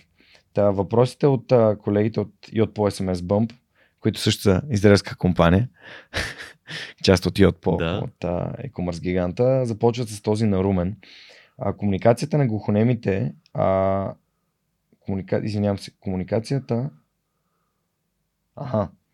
А, комуникацията на глухонемите с хората, които не умеят жестов език, затрудни ли се по време на COVID заради носенето на маски?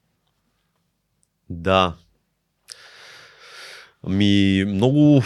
А, значи, баща ми беше отишъл в а, една аптека квартална, тогава да си вземе някакви лекарства.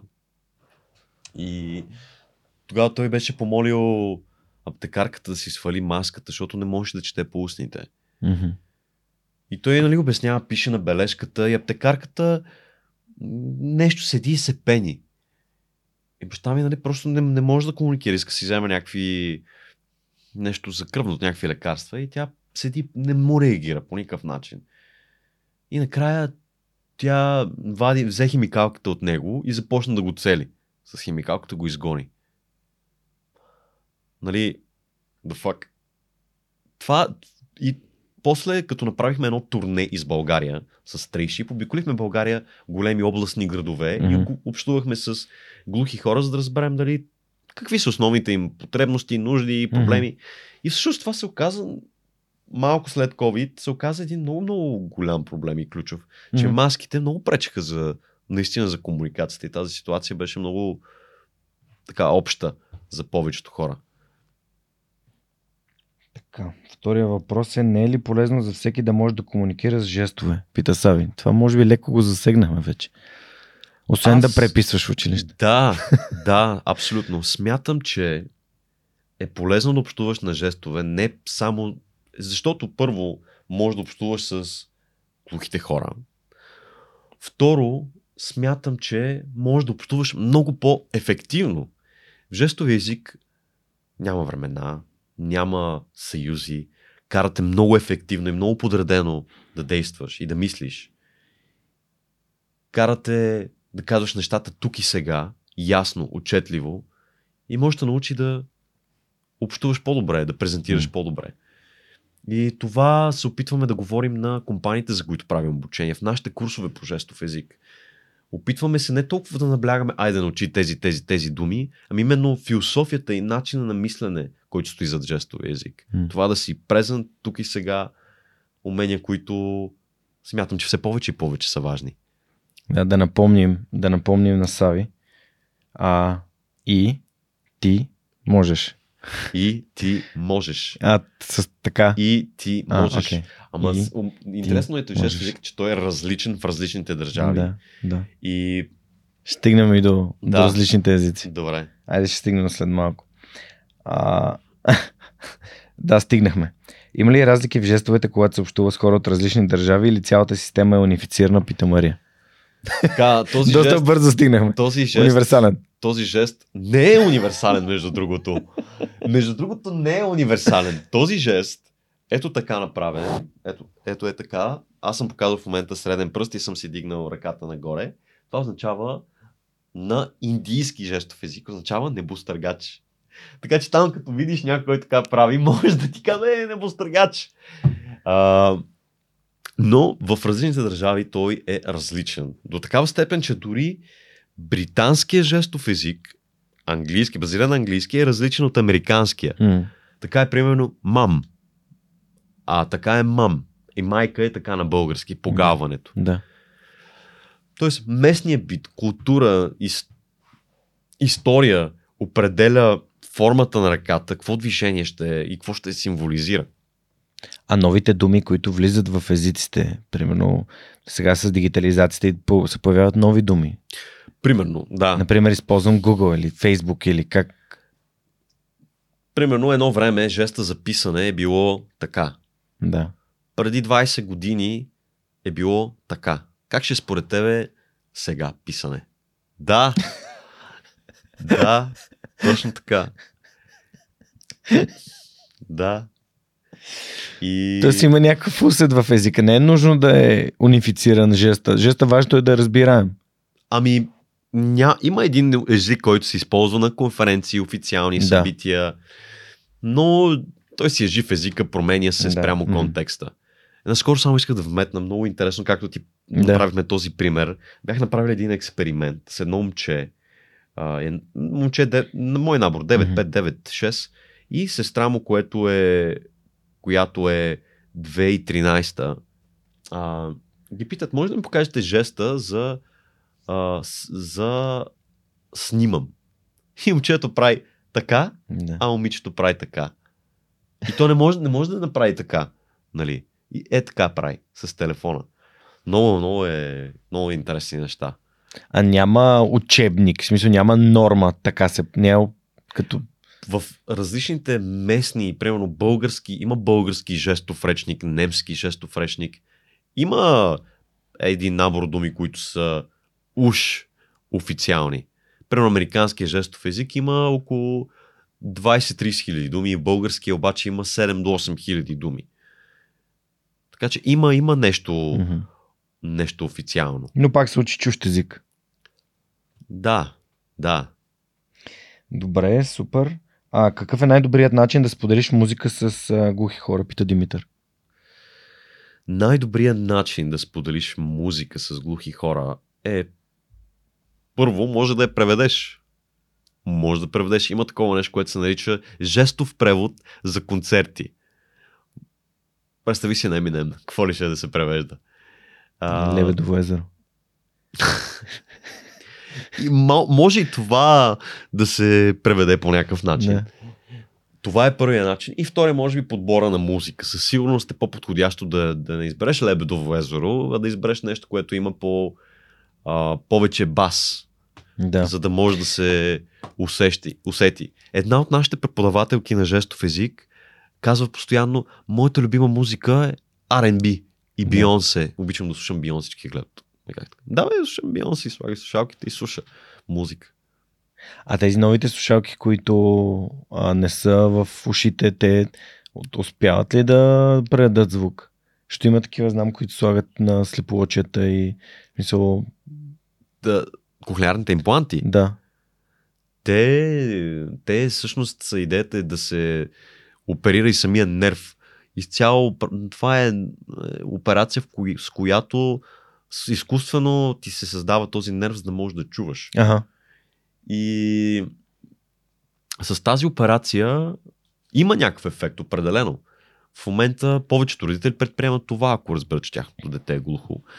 Но, а, както преди одеве казахме, много е важно а, това дете да го. А, да, не, да нямаш идеята, че магически, че то ще прочуе и ще бъде като други деца, само за да си му сложил една джаджа а, зад ухото, ами да продължаваш да, го научи на жестов език, да знае, да, да не се притеснява, че той не чува, Мгм. да бъде сред други глухи деца. Последният въпрос от а, нашите приятели от Йод по SMS Bump е от Биляна. Ако можеш да научиш всички хора на три жеста, кои биха били те? Първият жест, който много ми харесва, това е общуване. Все едно ти давам дума и ти ми даваш на мене. Общуване. Общуване. А, втората дума е ето това. Ти какво би предположил, че означава това? Ами сърце нещо е със сърце. А, а ти Да, местиш и двете ръце. Да, да. А, взаимоотношение, връзка? Добре. Аз обаче сменям местата. А, да се поставим на другия на място? Това е емпатия, да. Емпатия. Окей. Това е емпатия. Окей. И. А, И. и. а, може би. Ето това. Това. Ето така правиш. Да. Като Това. окей. Това означава яко. Готино. Като кул. Като кул, cool, да. да. Яко. Готино. Готино. Да. Супер. А, това ми хареса и аз ще добавя един жест от мен, а, който научих от Боби сутринта, докато се подготвях. I love you. I love you жеста. Това е международен знак, който означава да, I love you. И то е така, защото това на латиница е буквата I, Мгм. това е L и това е Y. Така че Да. където отидете, ако срещнете глух човек, може да покажете ето това за I love you. Супер. А, благодаря на ти, а, Боби, благодаря на нашите прекрасни партньори и приятели от Йод по SMS Bump. А, компанията, която вече почти две години ни помага да продължаваме да създаваме това съдържание и към която може да станете част а, ако харесате някои от отворените им позиции на сайта на Yotpo или в джоборда на DFBG. Така, вие също може да задавате въпроси на гостите в свърхчовекът. Благодарим още веднъж. А, това, което тук ам, ми дойде на ум да те попитам, а, е свързано и с а, другото ни партньор, партньорство с Superhosting за сайтовете. Всъщност, а, вие имате ли собствен сайт Ами, на StrayShip? имаме в момента, раз... трябва да го апдейтнем, да. Да. Окей, как би описал сайта с три думи? Сайта как би го Вашия описал? сайт с три думи. Уф, в момента не е оптимизиран, не е добре дизайнът. А, м, цяло има, има какво се подобри. Добре, а, тогава ще задам друг въпрос. Как би описал мисията на вашия вебсайт с три думи? По Ами, принцип. Мисията, мисията на нашия сайт. А това за супер хостинг ли нещо трябва да се Да. каже? Не, не, просто не е за, за суперхостинг. Мисля, А. просто трябва да опишеш мисията на вашия сайт. Аха. Просто мисията, Да. с- идеята е, че те, те се опитват да помогнат 100% от бизнесите да бъдат онлайн и защо изобщо го има вашия сайт? Каква е мисията според теб? Каква е ползата? Каква е целта от вашия сайт? Да. Ами целта на нашия сайт е на първо място да даде някаква основна информация за глухите хора, да даде Тоест полезност. полезност. Първа да. дума. Да в някакъв момент да сложим видеа, в които можеш да научиш basic неща Мгм. на жестов език. Второ, да разберат как могат да, се, да добият допълнително знания по жестов език или искат да научат нещо ново. Развитие. Да, това. И а, третото е, че е това. Това са основните неща, които искаме да, да постигнем с нашия сайт като ефект. Мгм. Да. Бих казал и достъпност, т.е. повече хора да могат да разберат за тези неща, защото като фигурирате Да. онлайн. Да, да разберат как разбират. компаниите могат да бъдат по-достъпни, как могат и те да обучат своя екип и как да включат такъв, такъв човек в своя екип. Това също искаме да направим. Супер. Добре, благодаря ти. А, нашите приятели от а, Супер Хостинг просто искат да помагат на, на 100% от бизнесите да бъдат представени онлайн. И затова хората, които ми гостуват в подкаста, в общия случай имат сайтове и то никак не е лоши сайтове. Не мисля, че вашия кой, кой знае колко зле. А, Да, въпросът е, че сай, сайтът е един вид като, като бизнесът и той непрекъснато се развива. да. подобрява, а, защото и а, едно време правихме сайтове, за да могат да се отварят на компютри. А сега Да. правим сайтове, за да могат да бъдат... А, мобилни. В момента мобилни, това да. трябва, да го, трябва да го правим. Наистина в момента сме точно в такъв процес, където го апдейтваме и стане много, много як. Но в момента е нещо прилично, което да върши някаква работа. Да, ако имате каквито и да е въпроси, свързани с а, вашия вебсайт, естествено може да отидете в блога на Superhosting или просто да им пишете на support линията или да им звъннете да ги попитате и съм сигурен, че те ще ви помогнат, така както помагат на, а, на нас и на нашите гости, които са избрали Superhosting за хостинг провайдер. А, добре, следващото нещо, което искам да те питам, понеже си заговорихме за спорта. А, ти спомена, че си бил доста тежко дете. А, Да. Как промени това? И защо? Ами, Защото все пак баща ти е бил доста сериозно, нали, сериозен атлет. Да. Ами пробвах с... Бях известно, тренирах известно време карате. Киокушин в Плодив. Но и тогава не бях много готов а, за това.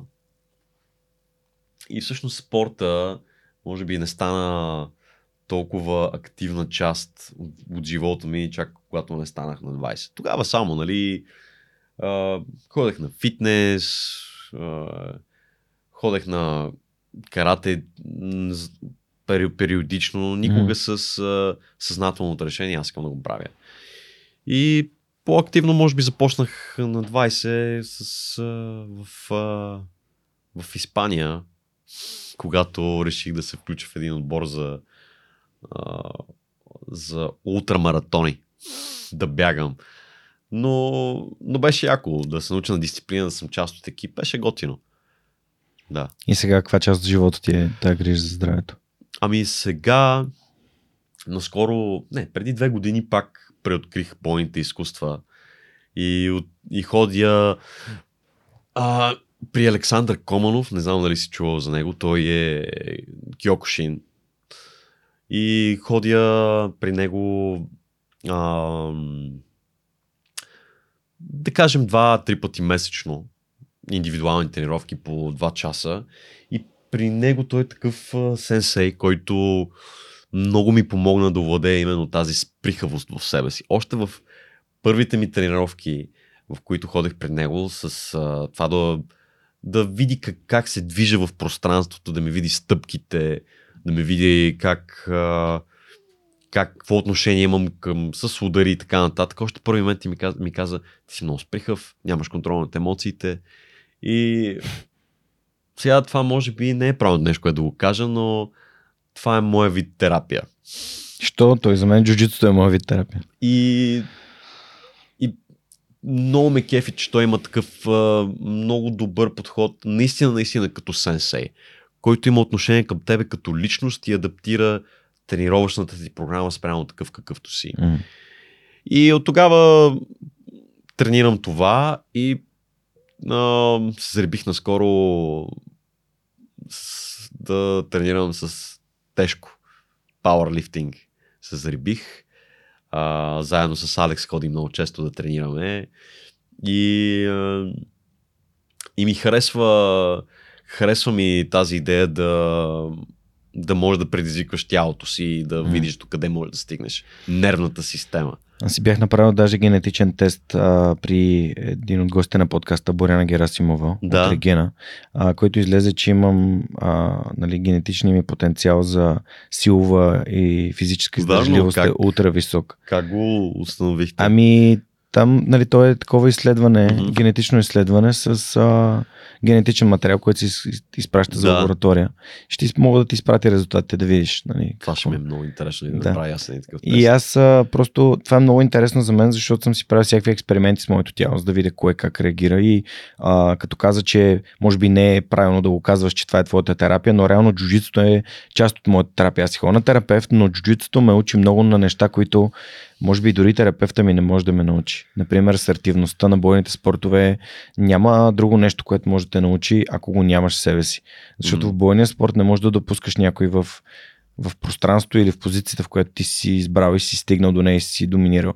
И, и съответно, а, вижме къде съм. Нали? Даже тук ще използвам момента да се изфукам, а, че това ми е медала, а, бронзовия медал от Европейското първенство в Париж от онзи ден. А, и това ми е счупеното ребро, а, което, нали, слава богу, не ми пречи да записвам. Та, това нещо е следствие на 4 години усилия и се радвам, че джуджитото ми на моята възраст, на моите килограми, на моето ниво е доста прилично за, а, да кажем, Чакай, целия свят. Искаш да кажеш, че си стартирал джиу-джитсото на 34. 3, 3. 3 Си стартирал от нулата. от абсолютната нула, от белия колан. Вау. И аз съм ти гледал някакви сторита, където си се снимал и си казал, един ден тук ще бъде моя медал. Да, днес даже ти го видях. Бях ти прегледал ние сторите, стари. Хм. Имаш една снимка. Е, тук. Чакай, И, и, и, където, ще видя. и, и, и, ти пише, е, one day my medal will be here. И сега това, това е много яко. Че си избъдваш а, желанията. О, вау. Две, видя ли го?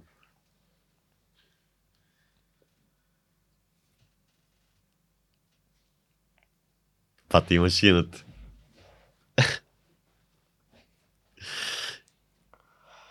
Още не е златен, ама се надявам.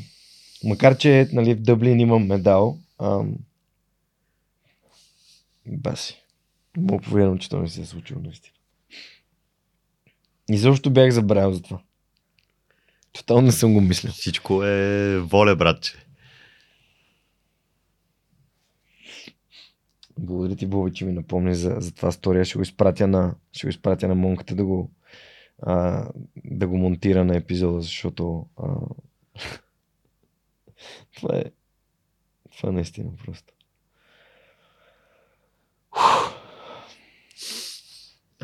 Да, на, на, на, 30, Ево. на 33 години започнах и смятам, че това е едно от най-добрите решения в живота ми, въпреки щупеното ребро в момента. Като искам да подчертая, че грешката си беше моя и можех съвсем спокойно да, да взема златния медал още на първото си участие. Какво стана точно с среброто? Ами, ам, взех грешен ъгъл. Тоест аз да, водех, среща беше реално Да. наравно, 0 на 0 и имах ам, ам, долна позиция, гард, т.е. аз реално контролирах цялата среща. И нарочно нали, не исках да бъда много, да играя много, за да не се за да не, да не се излагам на риск, защото аз вече бях в позиция, която ми позволява по-добър контрол. А, само, че в един момент той започна да се уморява. Аз се чувствах изключително силен и свеж Да. и видях възможност за атака. Тръгнах да атакувам. Просто, а, за жалост, се завъртях в грешната посока. Тоест, това, което направих, беше тръгнах в грешната посока и съответно ам, тръгнах реално към него, към него и неговия натиск и Мгм. просто в един момент реброто изпука. А, и съответно нямаш как да продължа да играя. А, и да, и всъщност а, Сега ще моля да тренираш. ами ще трябва един месец да си почина, тук му ще можем да наваксаме с епизодите на подкаста.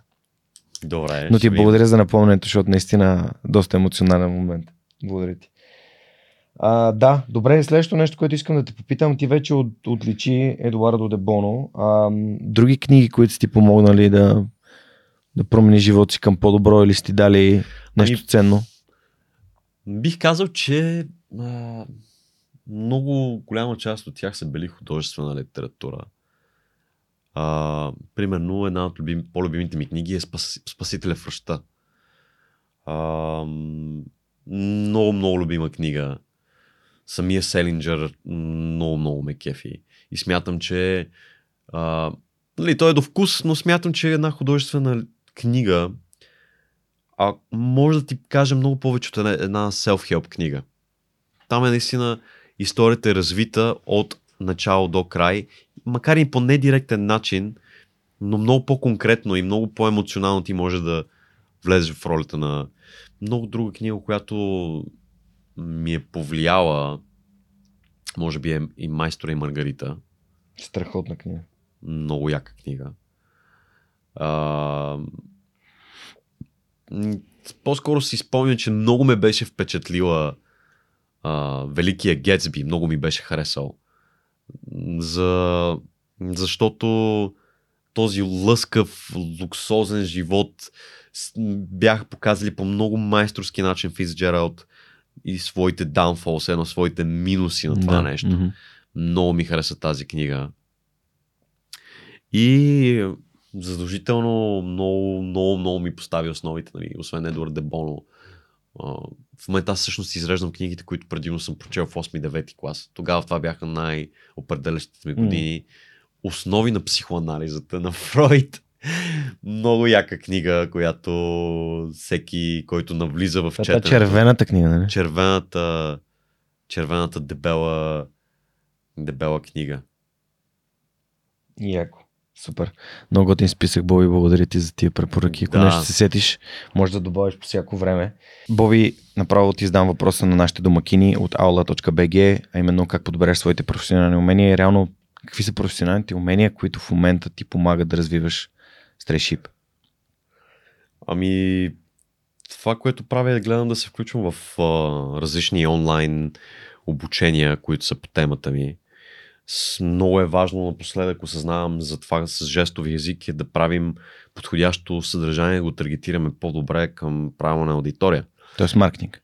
Тоест много ми се налага маркетинг и смятам, че и оттам тръгнаха нещата при мене. Въпреки, че участвах в България Търси талант, смятам, че нещата ми тръгнаха, когато го качих онлайн.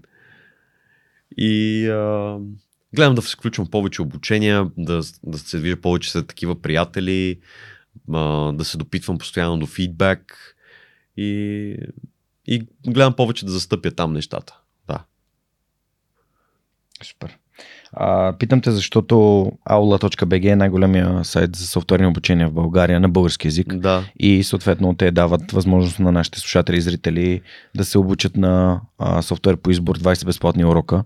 Ако се регистрират, а пък се надявам да им хареса сайта, даже наскоро получих една страхотна обратна връзка от човек, който е слушател и Да. много харесва а, обученията на Аула, така че съм много щастлив, че имаме такъв win-win а, партньорство с тях. За, Супер. за това те питам. Супер.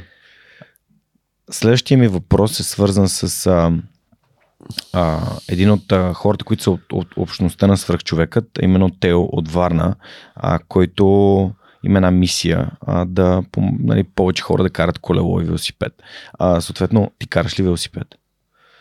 Ами, може би не толкова често, колкото бих искал. Аз защо? повече по скейта. Окей, Аз карам лонгборд. караш лонгборд. Да.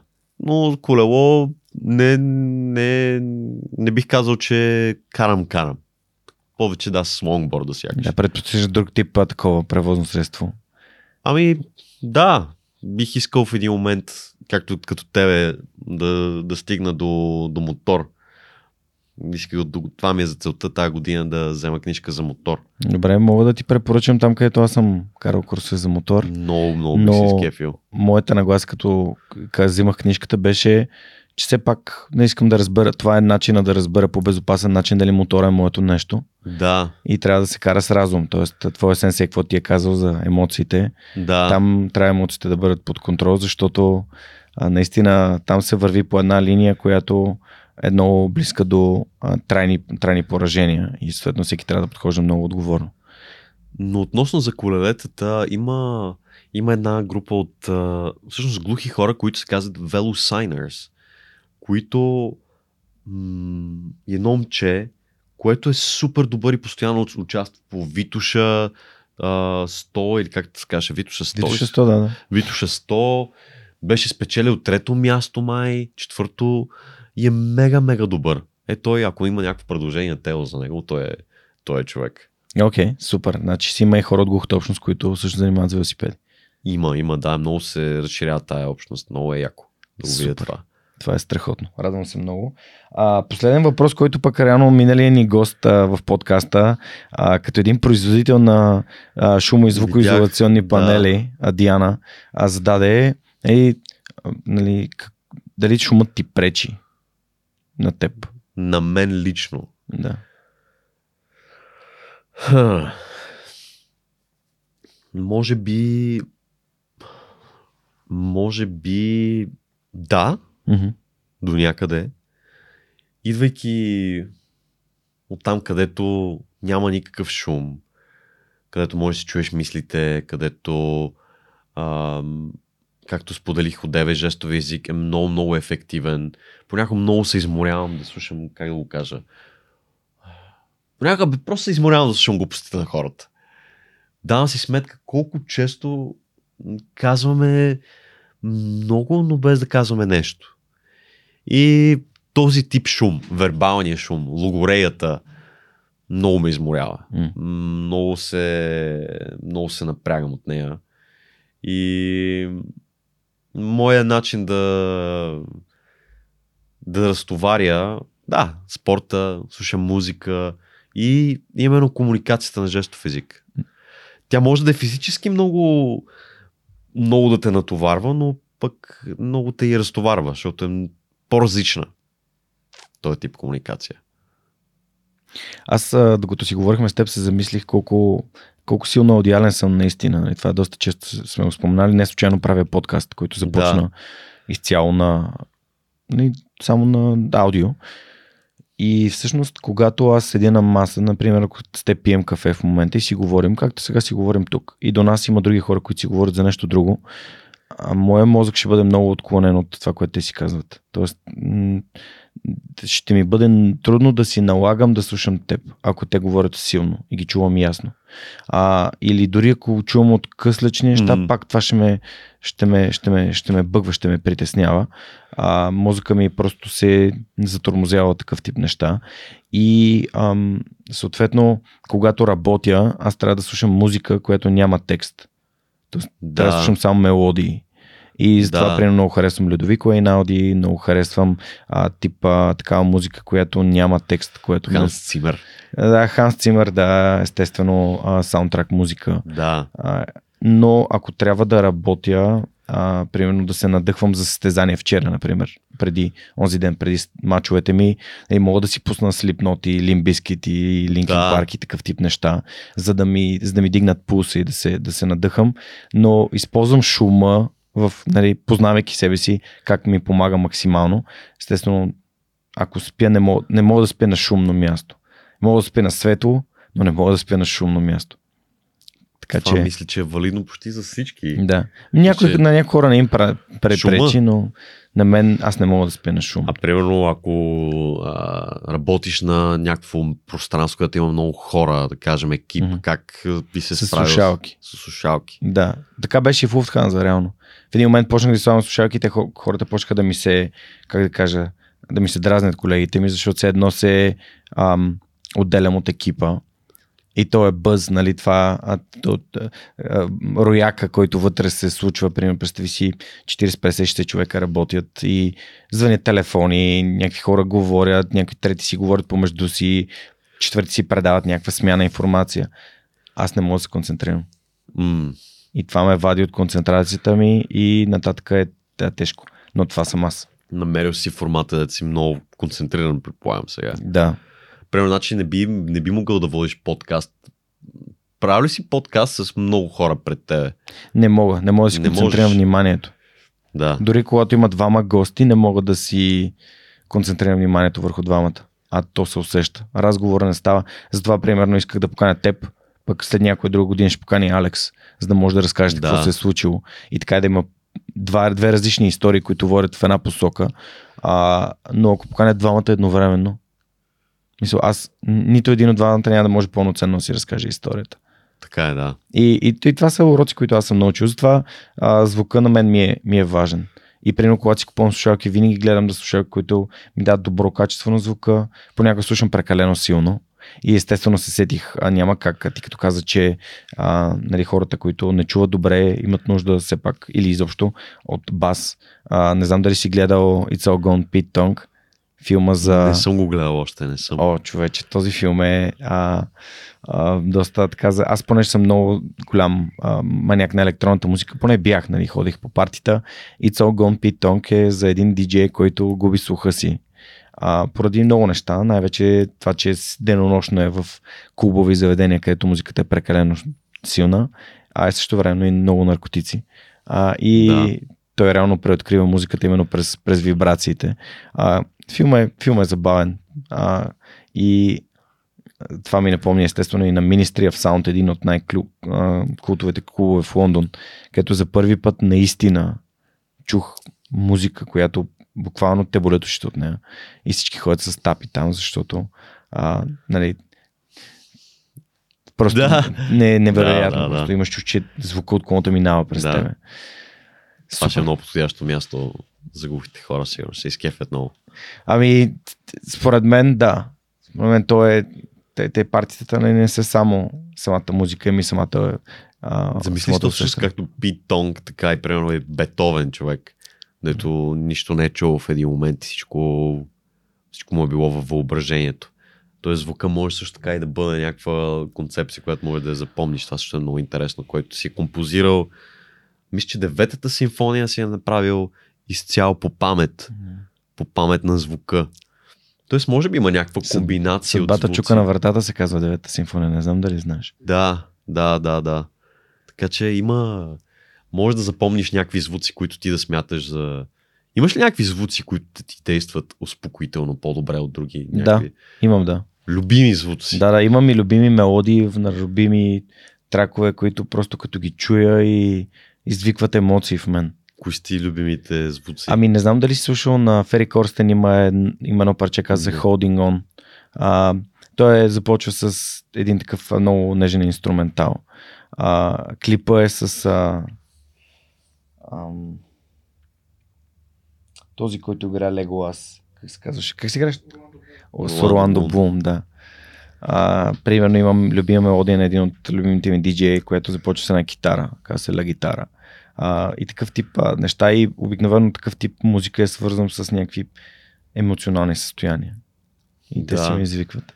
При не мога да си пусна слип нот дуалите и да искам да се успокоя, нали? А... Наскоро преоткрих а, индианска музика. Там има много флейта и много, бих казал, прими... не примитивна, но много е семпла музиката. Mm-hmm. Но пък има толкова много замисъл, е много нежна. Препоръчвам ти да си, просто да напишеш, дори да напишеш Spotify Native American Music. Mm-hmm. Много ще изкефи. Много Супер. е интересно. Може да проши.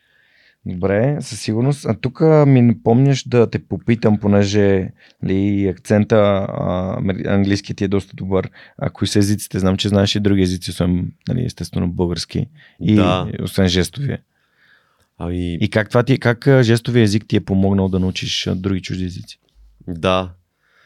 Ами в гимназията учихме основно английски и френски, така че там получих малко френски, заминавайки за Испания, работейки с много французи, ми се наложи да го понауча. И испански съответно, което пък после ми даде много добра основа за италианския. И, нали, разбира се, английски. Но като броим и жестовите езици, те поне са различни, а, българския, а, американския жестов език и международния. Тоест да кажем, това са 8, 8 езика. Сега, яко е, защото, защото, защото жестови език, аз не смятам, че нали, самото учене на езика е нещо толкова вълнуващо. За мен е, аз идвам от по-скоро от света на жестови език, от света на глухите хора. Аз съм бил предимно в този свят. Тоест, аз за да науча български език, съм трябвало да вляза в маниерите му, в това да разбера как си общуват чуващите хора, да му разбера самия смисъл на български език, за да може да го използвам по-добре. И цялото това нещо, и може би това е една голяма съпътстваща философия в моя живот, е цялата тази тръпка да влезеш в някакъв друг свят и да навигираш между тях. И идвайки от този свят на глухи хора, на жестов език и влизайки в този на чуващия свят и да го приема като свой, е било нещо много вълнуващо и емоционално за мене. И може би желанието ми да го повторя с френския, с испанския, винаги е било свързано с някакви хора, които са били важни за мене. А, английски го научих, защото има бъртовчеди в Германия, с които иска да обсъждам, да говоря. Испанския, просто защото живях там. И французи, франс, френския, защото много харесваха момиче. Италиански, защото годеницата ми беше италянка. И все неща, които съм, съм искал да просто да, да вляза и да опозная бита на някого друго и света на някого друго, освен моя. Така че бих казал, че жестови език със сигурност ми е дал предпоставки mm. да имам желание да изучавам други езици, освен нали, жестовия и освен жестовия. Така че много, много ми, много ми кефи това. А знаеш ли, тук виждам това сходство между мен и теб, което още подготвяйки се а, осъзнах, че аз и ти имаме една страст и тя е към това да общуваме. Да. И това да... Какво беше? Емпатия. Емпатия. Емпатия. Нали, да, да се свързваме с другите. А, и ти това те е отвело в, в стрейшип. Съответно, да, да помагаш на хора, които не могат да се разбират, да се разбират. Нали, а пък аз помагам на хора, които могат да не го да стигнат до хора като теб и като Петър Митев, например, да стигнат до вас и до вашите истории, като, като днес прекарват няколко часа, слушайки ни, как да разказваме твоята история от, от твоето семейство, от тихото детство, през а, проблемите в училище, заяждането, а, да. до един важен бой и до откриването. Не, някой път хората трябва. Между това и в джуджитсото. В джуджитсо има една програма, която се казва Bullyproof. Да. Тя е на най-големите, най-известните хора в джуджитсо света, с фамилията Грейси. А, тази Bullyproof система е система, която учи децата нали, чрез джуджицу да се, да се защитават. Но тук да. не говорим да нападат и да агресират, ами да могат да се отстояват. Защото с а, деца, които се отстояват, другите не се заяждат. И съответно да. съм сигурен, че след тази случка, нали, въпросният Сашо нали, вече не е посмял да, а, да, да се държи неуважително към теб. А, аз също съм бил обект на подигравки, основно заради очилата ми. Ли, но а, да, аз по-скоро съм от този тип хора, защото те са, ти знаеш, психологията има три типа хора. А, би се, бягай или замръзни. Аз съм по-скоро от бягащия тип хора. Просто не избягвам конфронтация по всякакъв начин. Ще, ще си кажа, нам той е много тъп някакво, си говоря с него и ще си тръгна, нали? Ам, ако трябва да ме гониш, ще избягам. Нали? Това е. Но, това е от тогава или? Да, да. Е, такъв, такъв бях. Сега но, как то си е, джи... Ми смятам, че джуджитото ще ми позволи да се отстоя и то много категорично, но без да, без да конфронтирам, без да се, без да се бия. То, никой, нито едно бойно изкуство не те учи да се биеш, за така да е. се налагаш. Нали, бойното изкуство те учи как да, да можеш да, да взимаш владееш оптимални решения. Да. да, да владееш ситуацията. Което значи да вземеш оптимални решения при а, ресурсите, в които, в които се намираш, в каквато ситуация да си. А, тоест, като някой сложи коляно на стомаха ми, аз реално трябва да мога да мисля добре. Да. А, и то става се по-трудно с... с да се... си притиснат буквално. Да, наистина, защото физически, ако някой те хване за врата и ти се панираш и не можеш да направиш нищо, той може да така да държи с две ръце и ти е така да седиш да го гледаш, защото не знаеш какво да направиш. Но може да можеш да реагираш, може да знаеш къде трябва да бръкнеш, а, да знаеш, нали, примерно така, че да разхлабиш захвата или нещо друго. Така че джуджитото за мен е много ценно. Тя не да казва престани да убеждаеш хората, че трябва да идват на джуджицу, но то е буквално моят начин да се преоткривам. И то е някаква наистина по-добра версия на мен. Ти си направил много интересен лейт блумър. На 30 направиш, да направиш подкаст и да стигнеш такъв успех и на 33 да почнеш джиу-джитсото и днес да ми идваш с медал, това е бати якото. Еми, Много яко. Аз, аз живея живота си, защото искам да бъда щастлив в него. И следно искам да, да дам добър пример. Нали, не искам всички хора да занимават с джуджицу. Не искам да. всички хора да правят подкасти, но ако имаш какво да кажеш и мислиш, че това е твой формат, аз ще ти помогна да го направиш. Да. И съответно, ако мислиш, че имаш нужда от това да се научиш да, да опознаваш тялото си, да можеш да, да действаш под такъв тип стрес да, да се пребориш с нещо, което ти е било страх. Именно от нараняване и така нататък. Да, имам няколко контузии, нали, това ребро. Имам едно друго калцирано ребро, което не беше нали, така фрактура. А, и а, и едни лакти, нали, което са, случват се тия неща. Това е част от, има цена, която трябва да платим. Да. Винаги има цена, която трябва да платим. Добре, ам, ти все пак в момента си предприемач. А, дай малко по-конкретно, дай ми някакъв пример за, примерно, програми, които правите. Нали, то на сайта подозирам, че всичко може да бъде хората, които искат да научат жестов език, могат да дойдат да се запишат. Да. Но, примерно, какво правите с компаниите? Защото свърх човека по същия начин, ние, нали, той не продава обучения, но а, също работи с компании, като прави обучения на различни теми а, с някои от моите гости или пък сам. А, като за последно в една банка имах много готино обучение. Да. Ами с това, с което сме правили с а, компании като обучение, примерно миналата година, а, на края на ноември направихме с а, с Zara, Pull&Bear, всичките тези клоудинг брандове. И а, също така направихме с IBM. И това, което ги учим, са основни жестове на комуникация. Здрасти, какво става? IBM даже ги научихме на основните видове пиене, ракия, бира и водка. Беше много забавно. И а, също така правим някакви много яки игри, една от които е а, вързвам ти очите и ти казвам, как би ми казал, как, как, примерно, нашия глух обучител, му връзваме очите и ти казвам, Жорка, трябва отидеш да си кажеш името. Как би му го казал?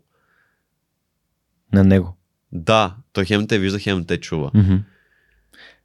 Аз бих, бих го написал с пръста е така върху. Да, да, този език се казва, този е още по-близо до живжицето. Той е много тактилен, протактилен се да. казва този жестов език. И общо заето преминаваме през различни а, различни типове такъв, а, глухота, как да се справяш с нея.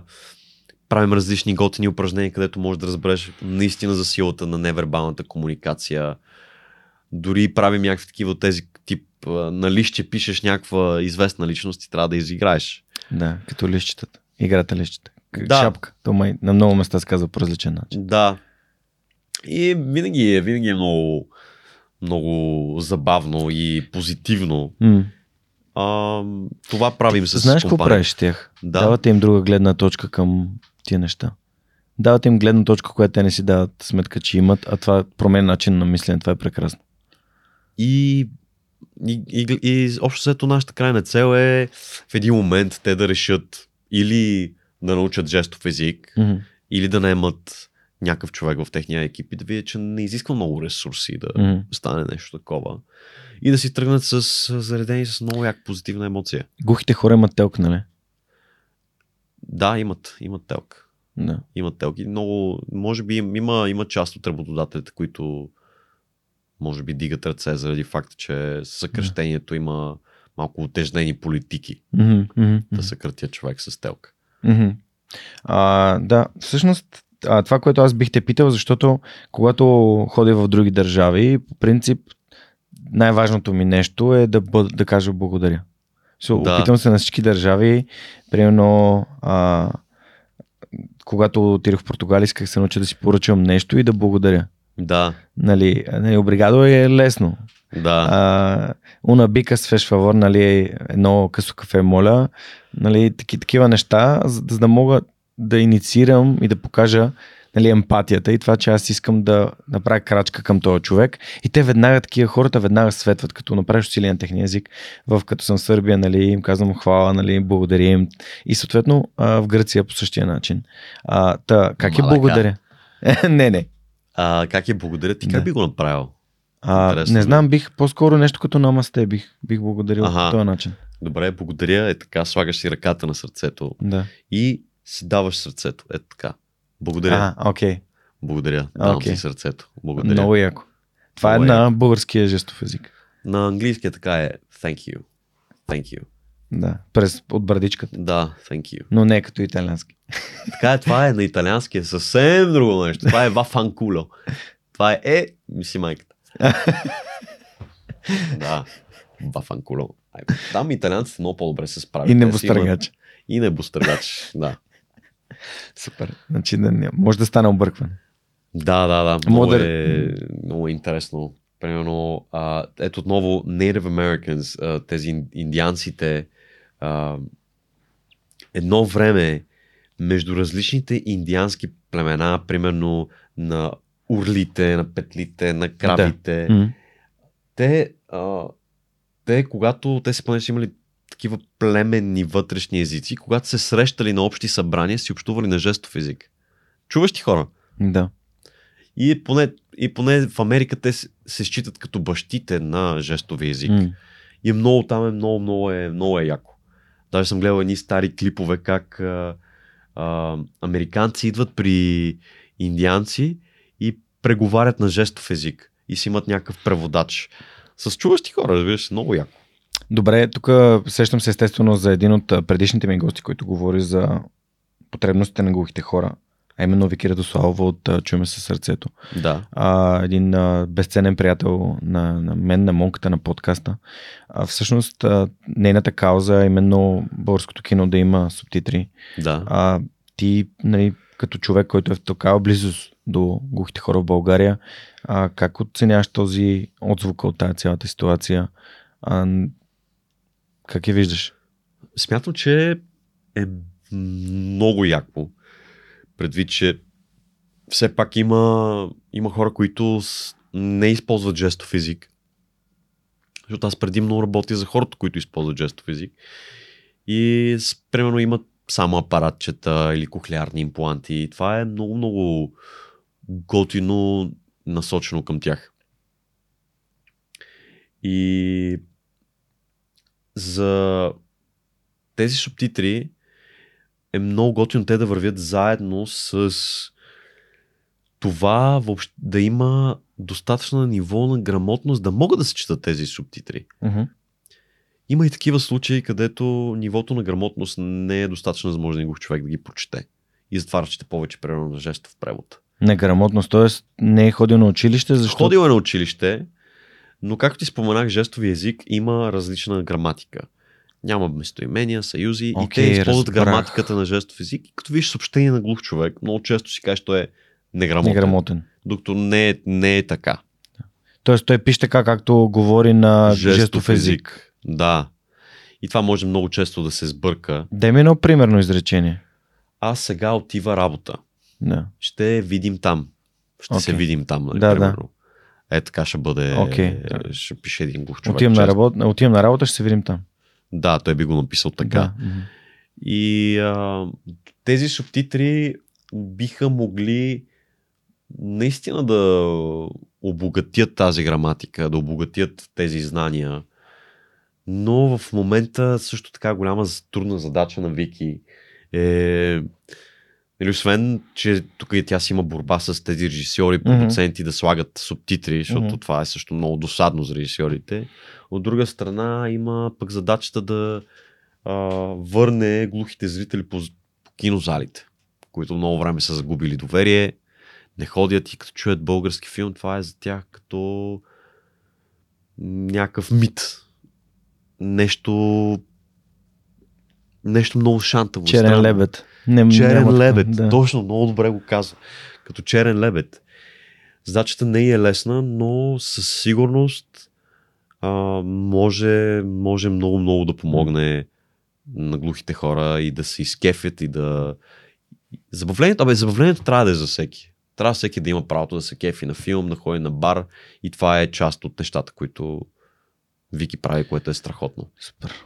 Много яко. Добре, а, насочваме се към финала на нашия разговор. Искам да те попитам дали по някакъв начин а, платформата на свръхчовека би могла да ти помогне, ако търсите хора или ако имате нужда от някаква помощ, подкрепа, просто да споделиш.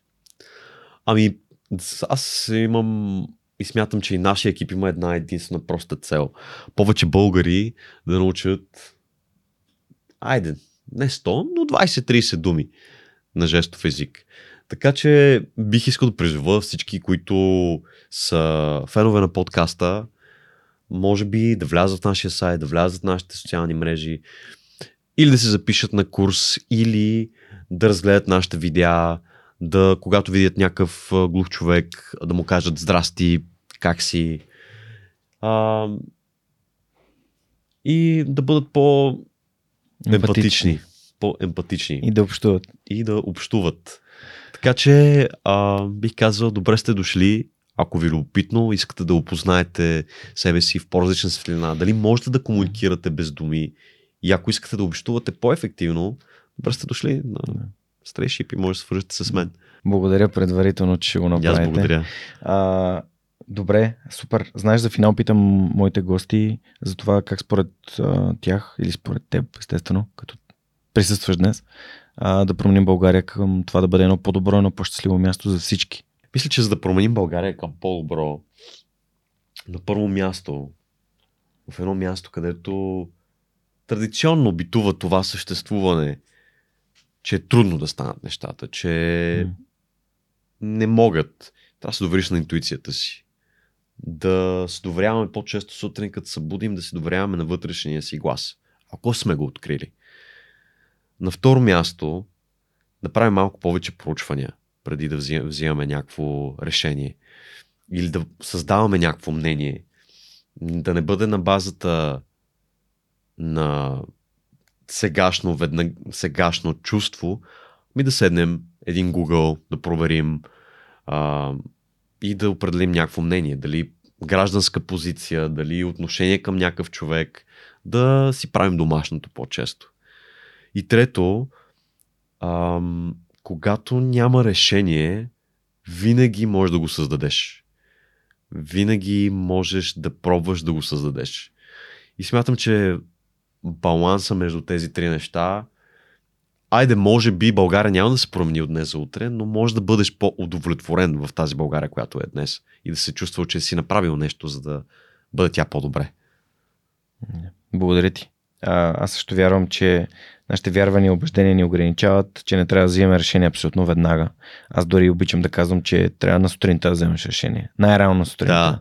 Трябва да го преспиш, за да се махнат емоциите, да се изчистиш от тях и да си кажеш, окей, добре, обективно погледнато, това не ми е приятно, че се случи, но реално нали, това наистина е истината или това наистина е единственото правилно решение, което може да се вземе.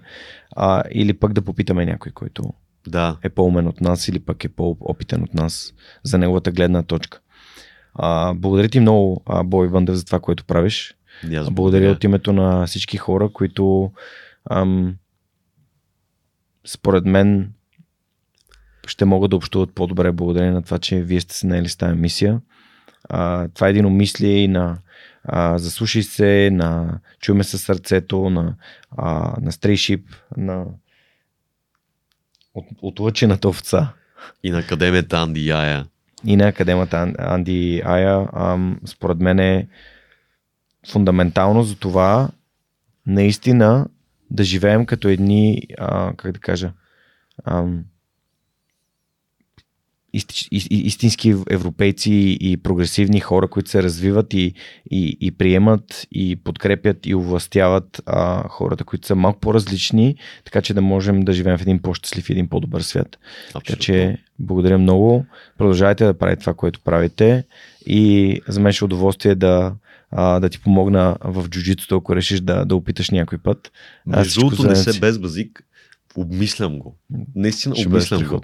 Защото аз така за тренировки... И в Пловдив има две да академии, така че... Аз съм в София, аз живея в София. Но има и в Пловдив, така че просто казвам, че академиите, джуджитото на те първа набира скорост и хората, които започнат сега, ам, някой ден ще бъдат много по-напред от тези, които ще кажат, абе, и аз да пробвам. Така че да. нищо не се губи. Ще си говорим. Ще си с говорим. най-голямо удоволствие. А благодаря, че ми припомни този, този момент. Наистина беше много емоционално. Да сетя за това, че аз, когато съм бил бял колан, съм си представил, че някой ден моите медали ще стоят на онази стена. А, така че това отново подчертава моята идентичност на човек, който казва нещата, които наистина възнамерява да направи, а не просто защото е, а, нали, звучи, звучат хубаво думите. А, Бой Бъндев, за мен беше удоволствие да споделиш своята история в Свръхчовека. Уважаеми приятели, слушатели, зрители, надяваме се, че тези два часа са ви били интересни, са ви били от полза и че са ви помогнали да увидите една друга гледна точка към живота. А, благодаря на Боби, който разказа своята история. Знаете, може да отидете на сайта на Strayship, да ги последвате в социалните мрежи, да видите какво правят. Също така, ако искате да подкрепите свръхчовека, споделете това съдържание с вашите приятели или разкажете за него на хората, които според вас наистина бих проявили интерес. Може да станете част от нашата общност, като отидете на сайта на Свръхчовека и в горния десен бутон, ъгъл натиснете бутона Подкрепини, където с малко месечно дарение или еднократно може да станете част от нашата общност. Това беше всичко от нас тази седмица. Знаете Свръхчовекът с Георги Ненов, историите, които вдъхновяват. Чао, чао!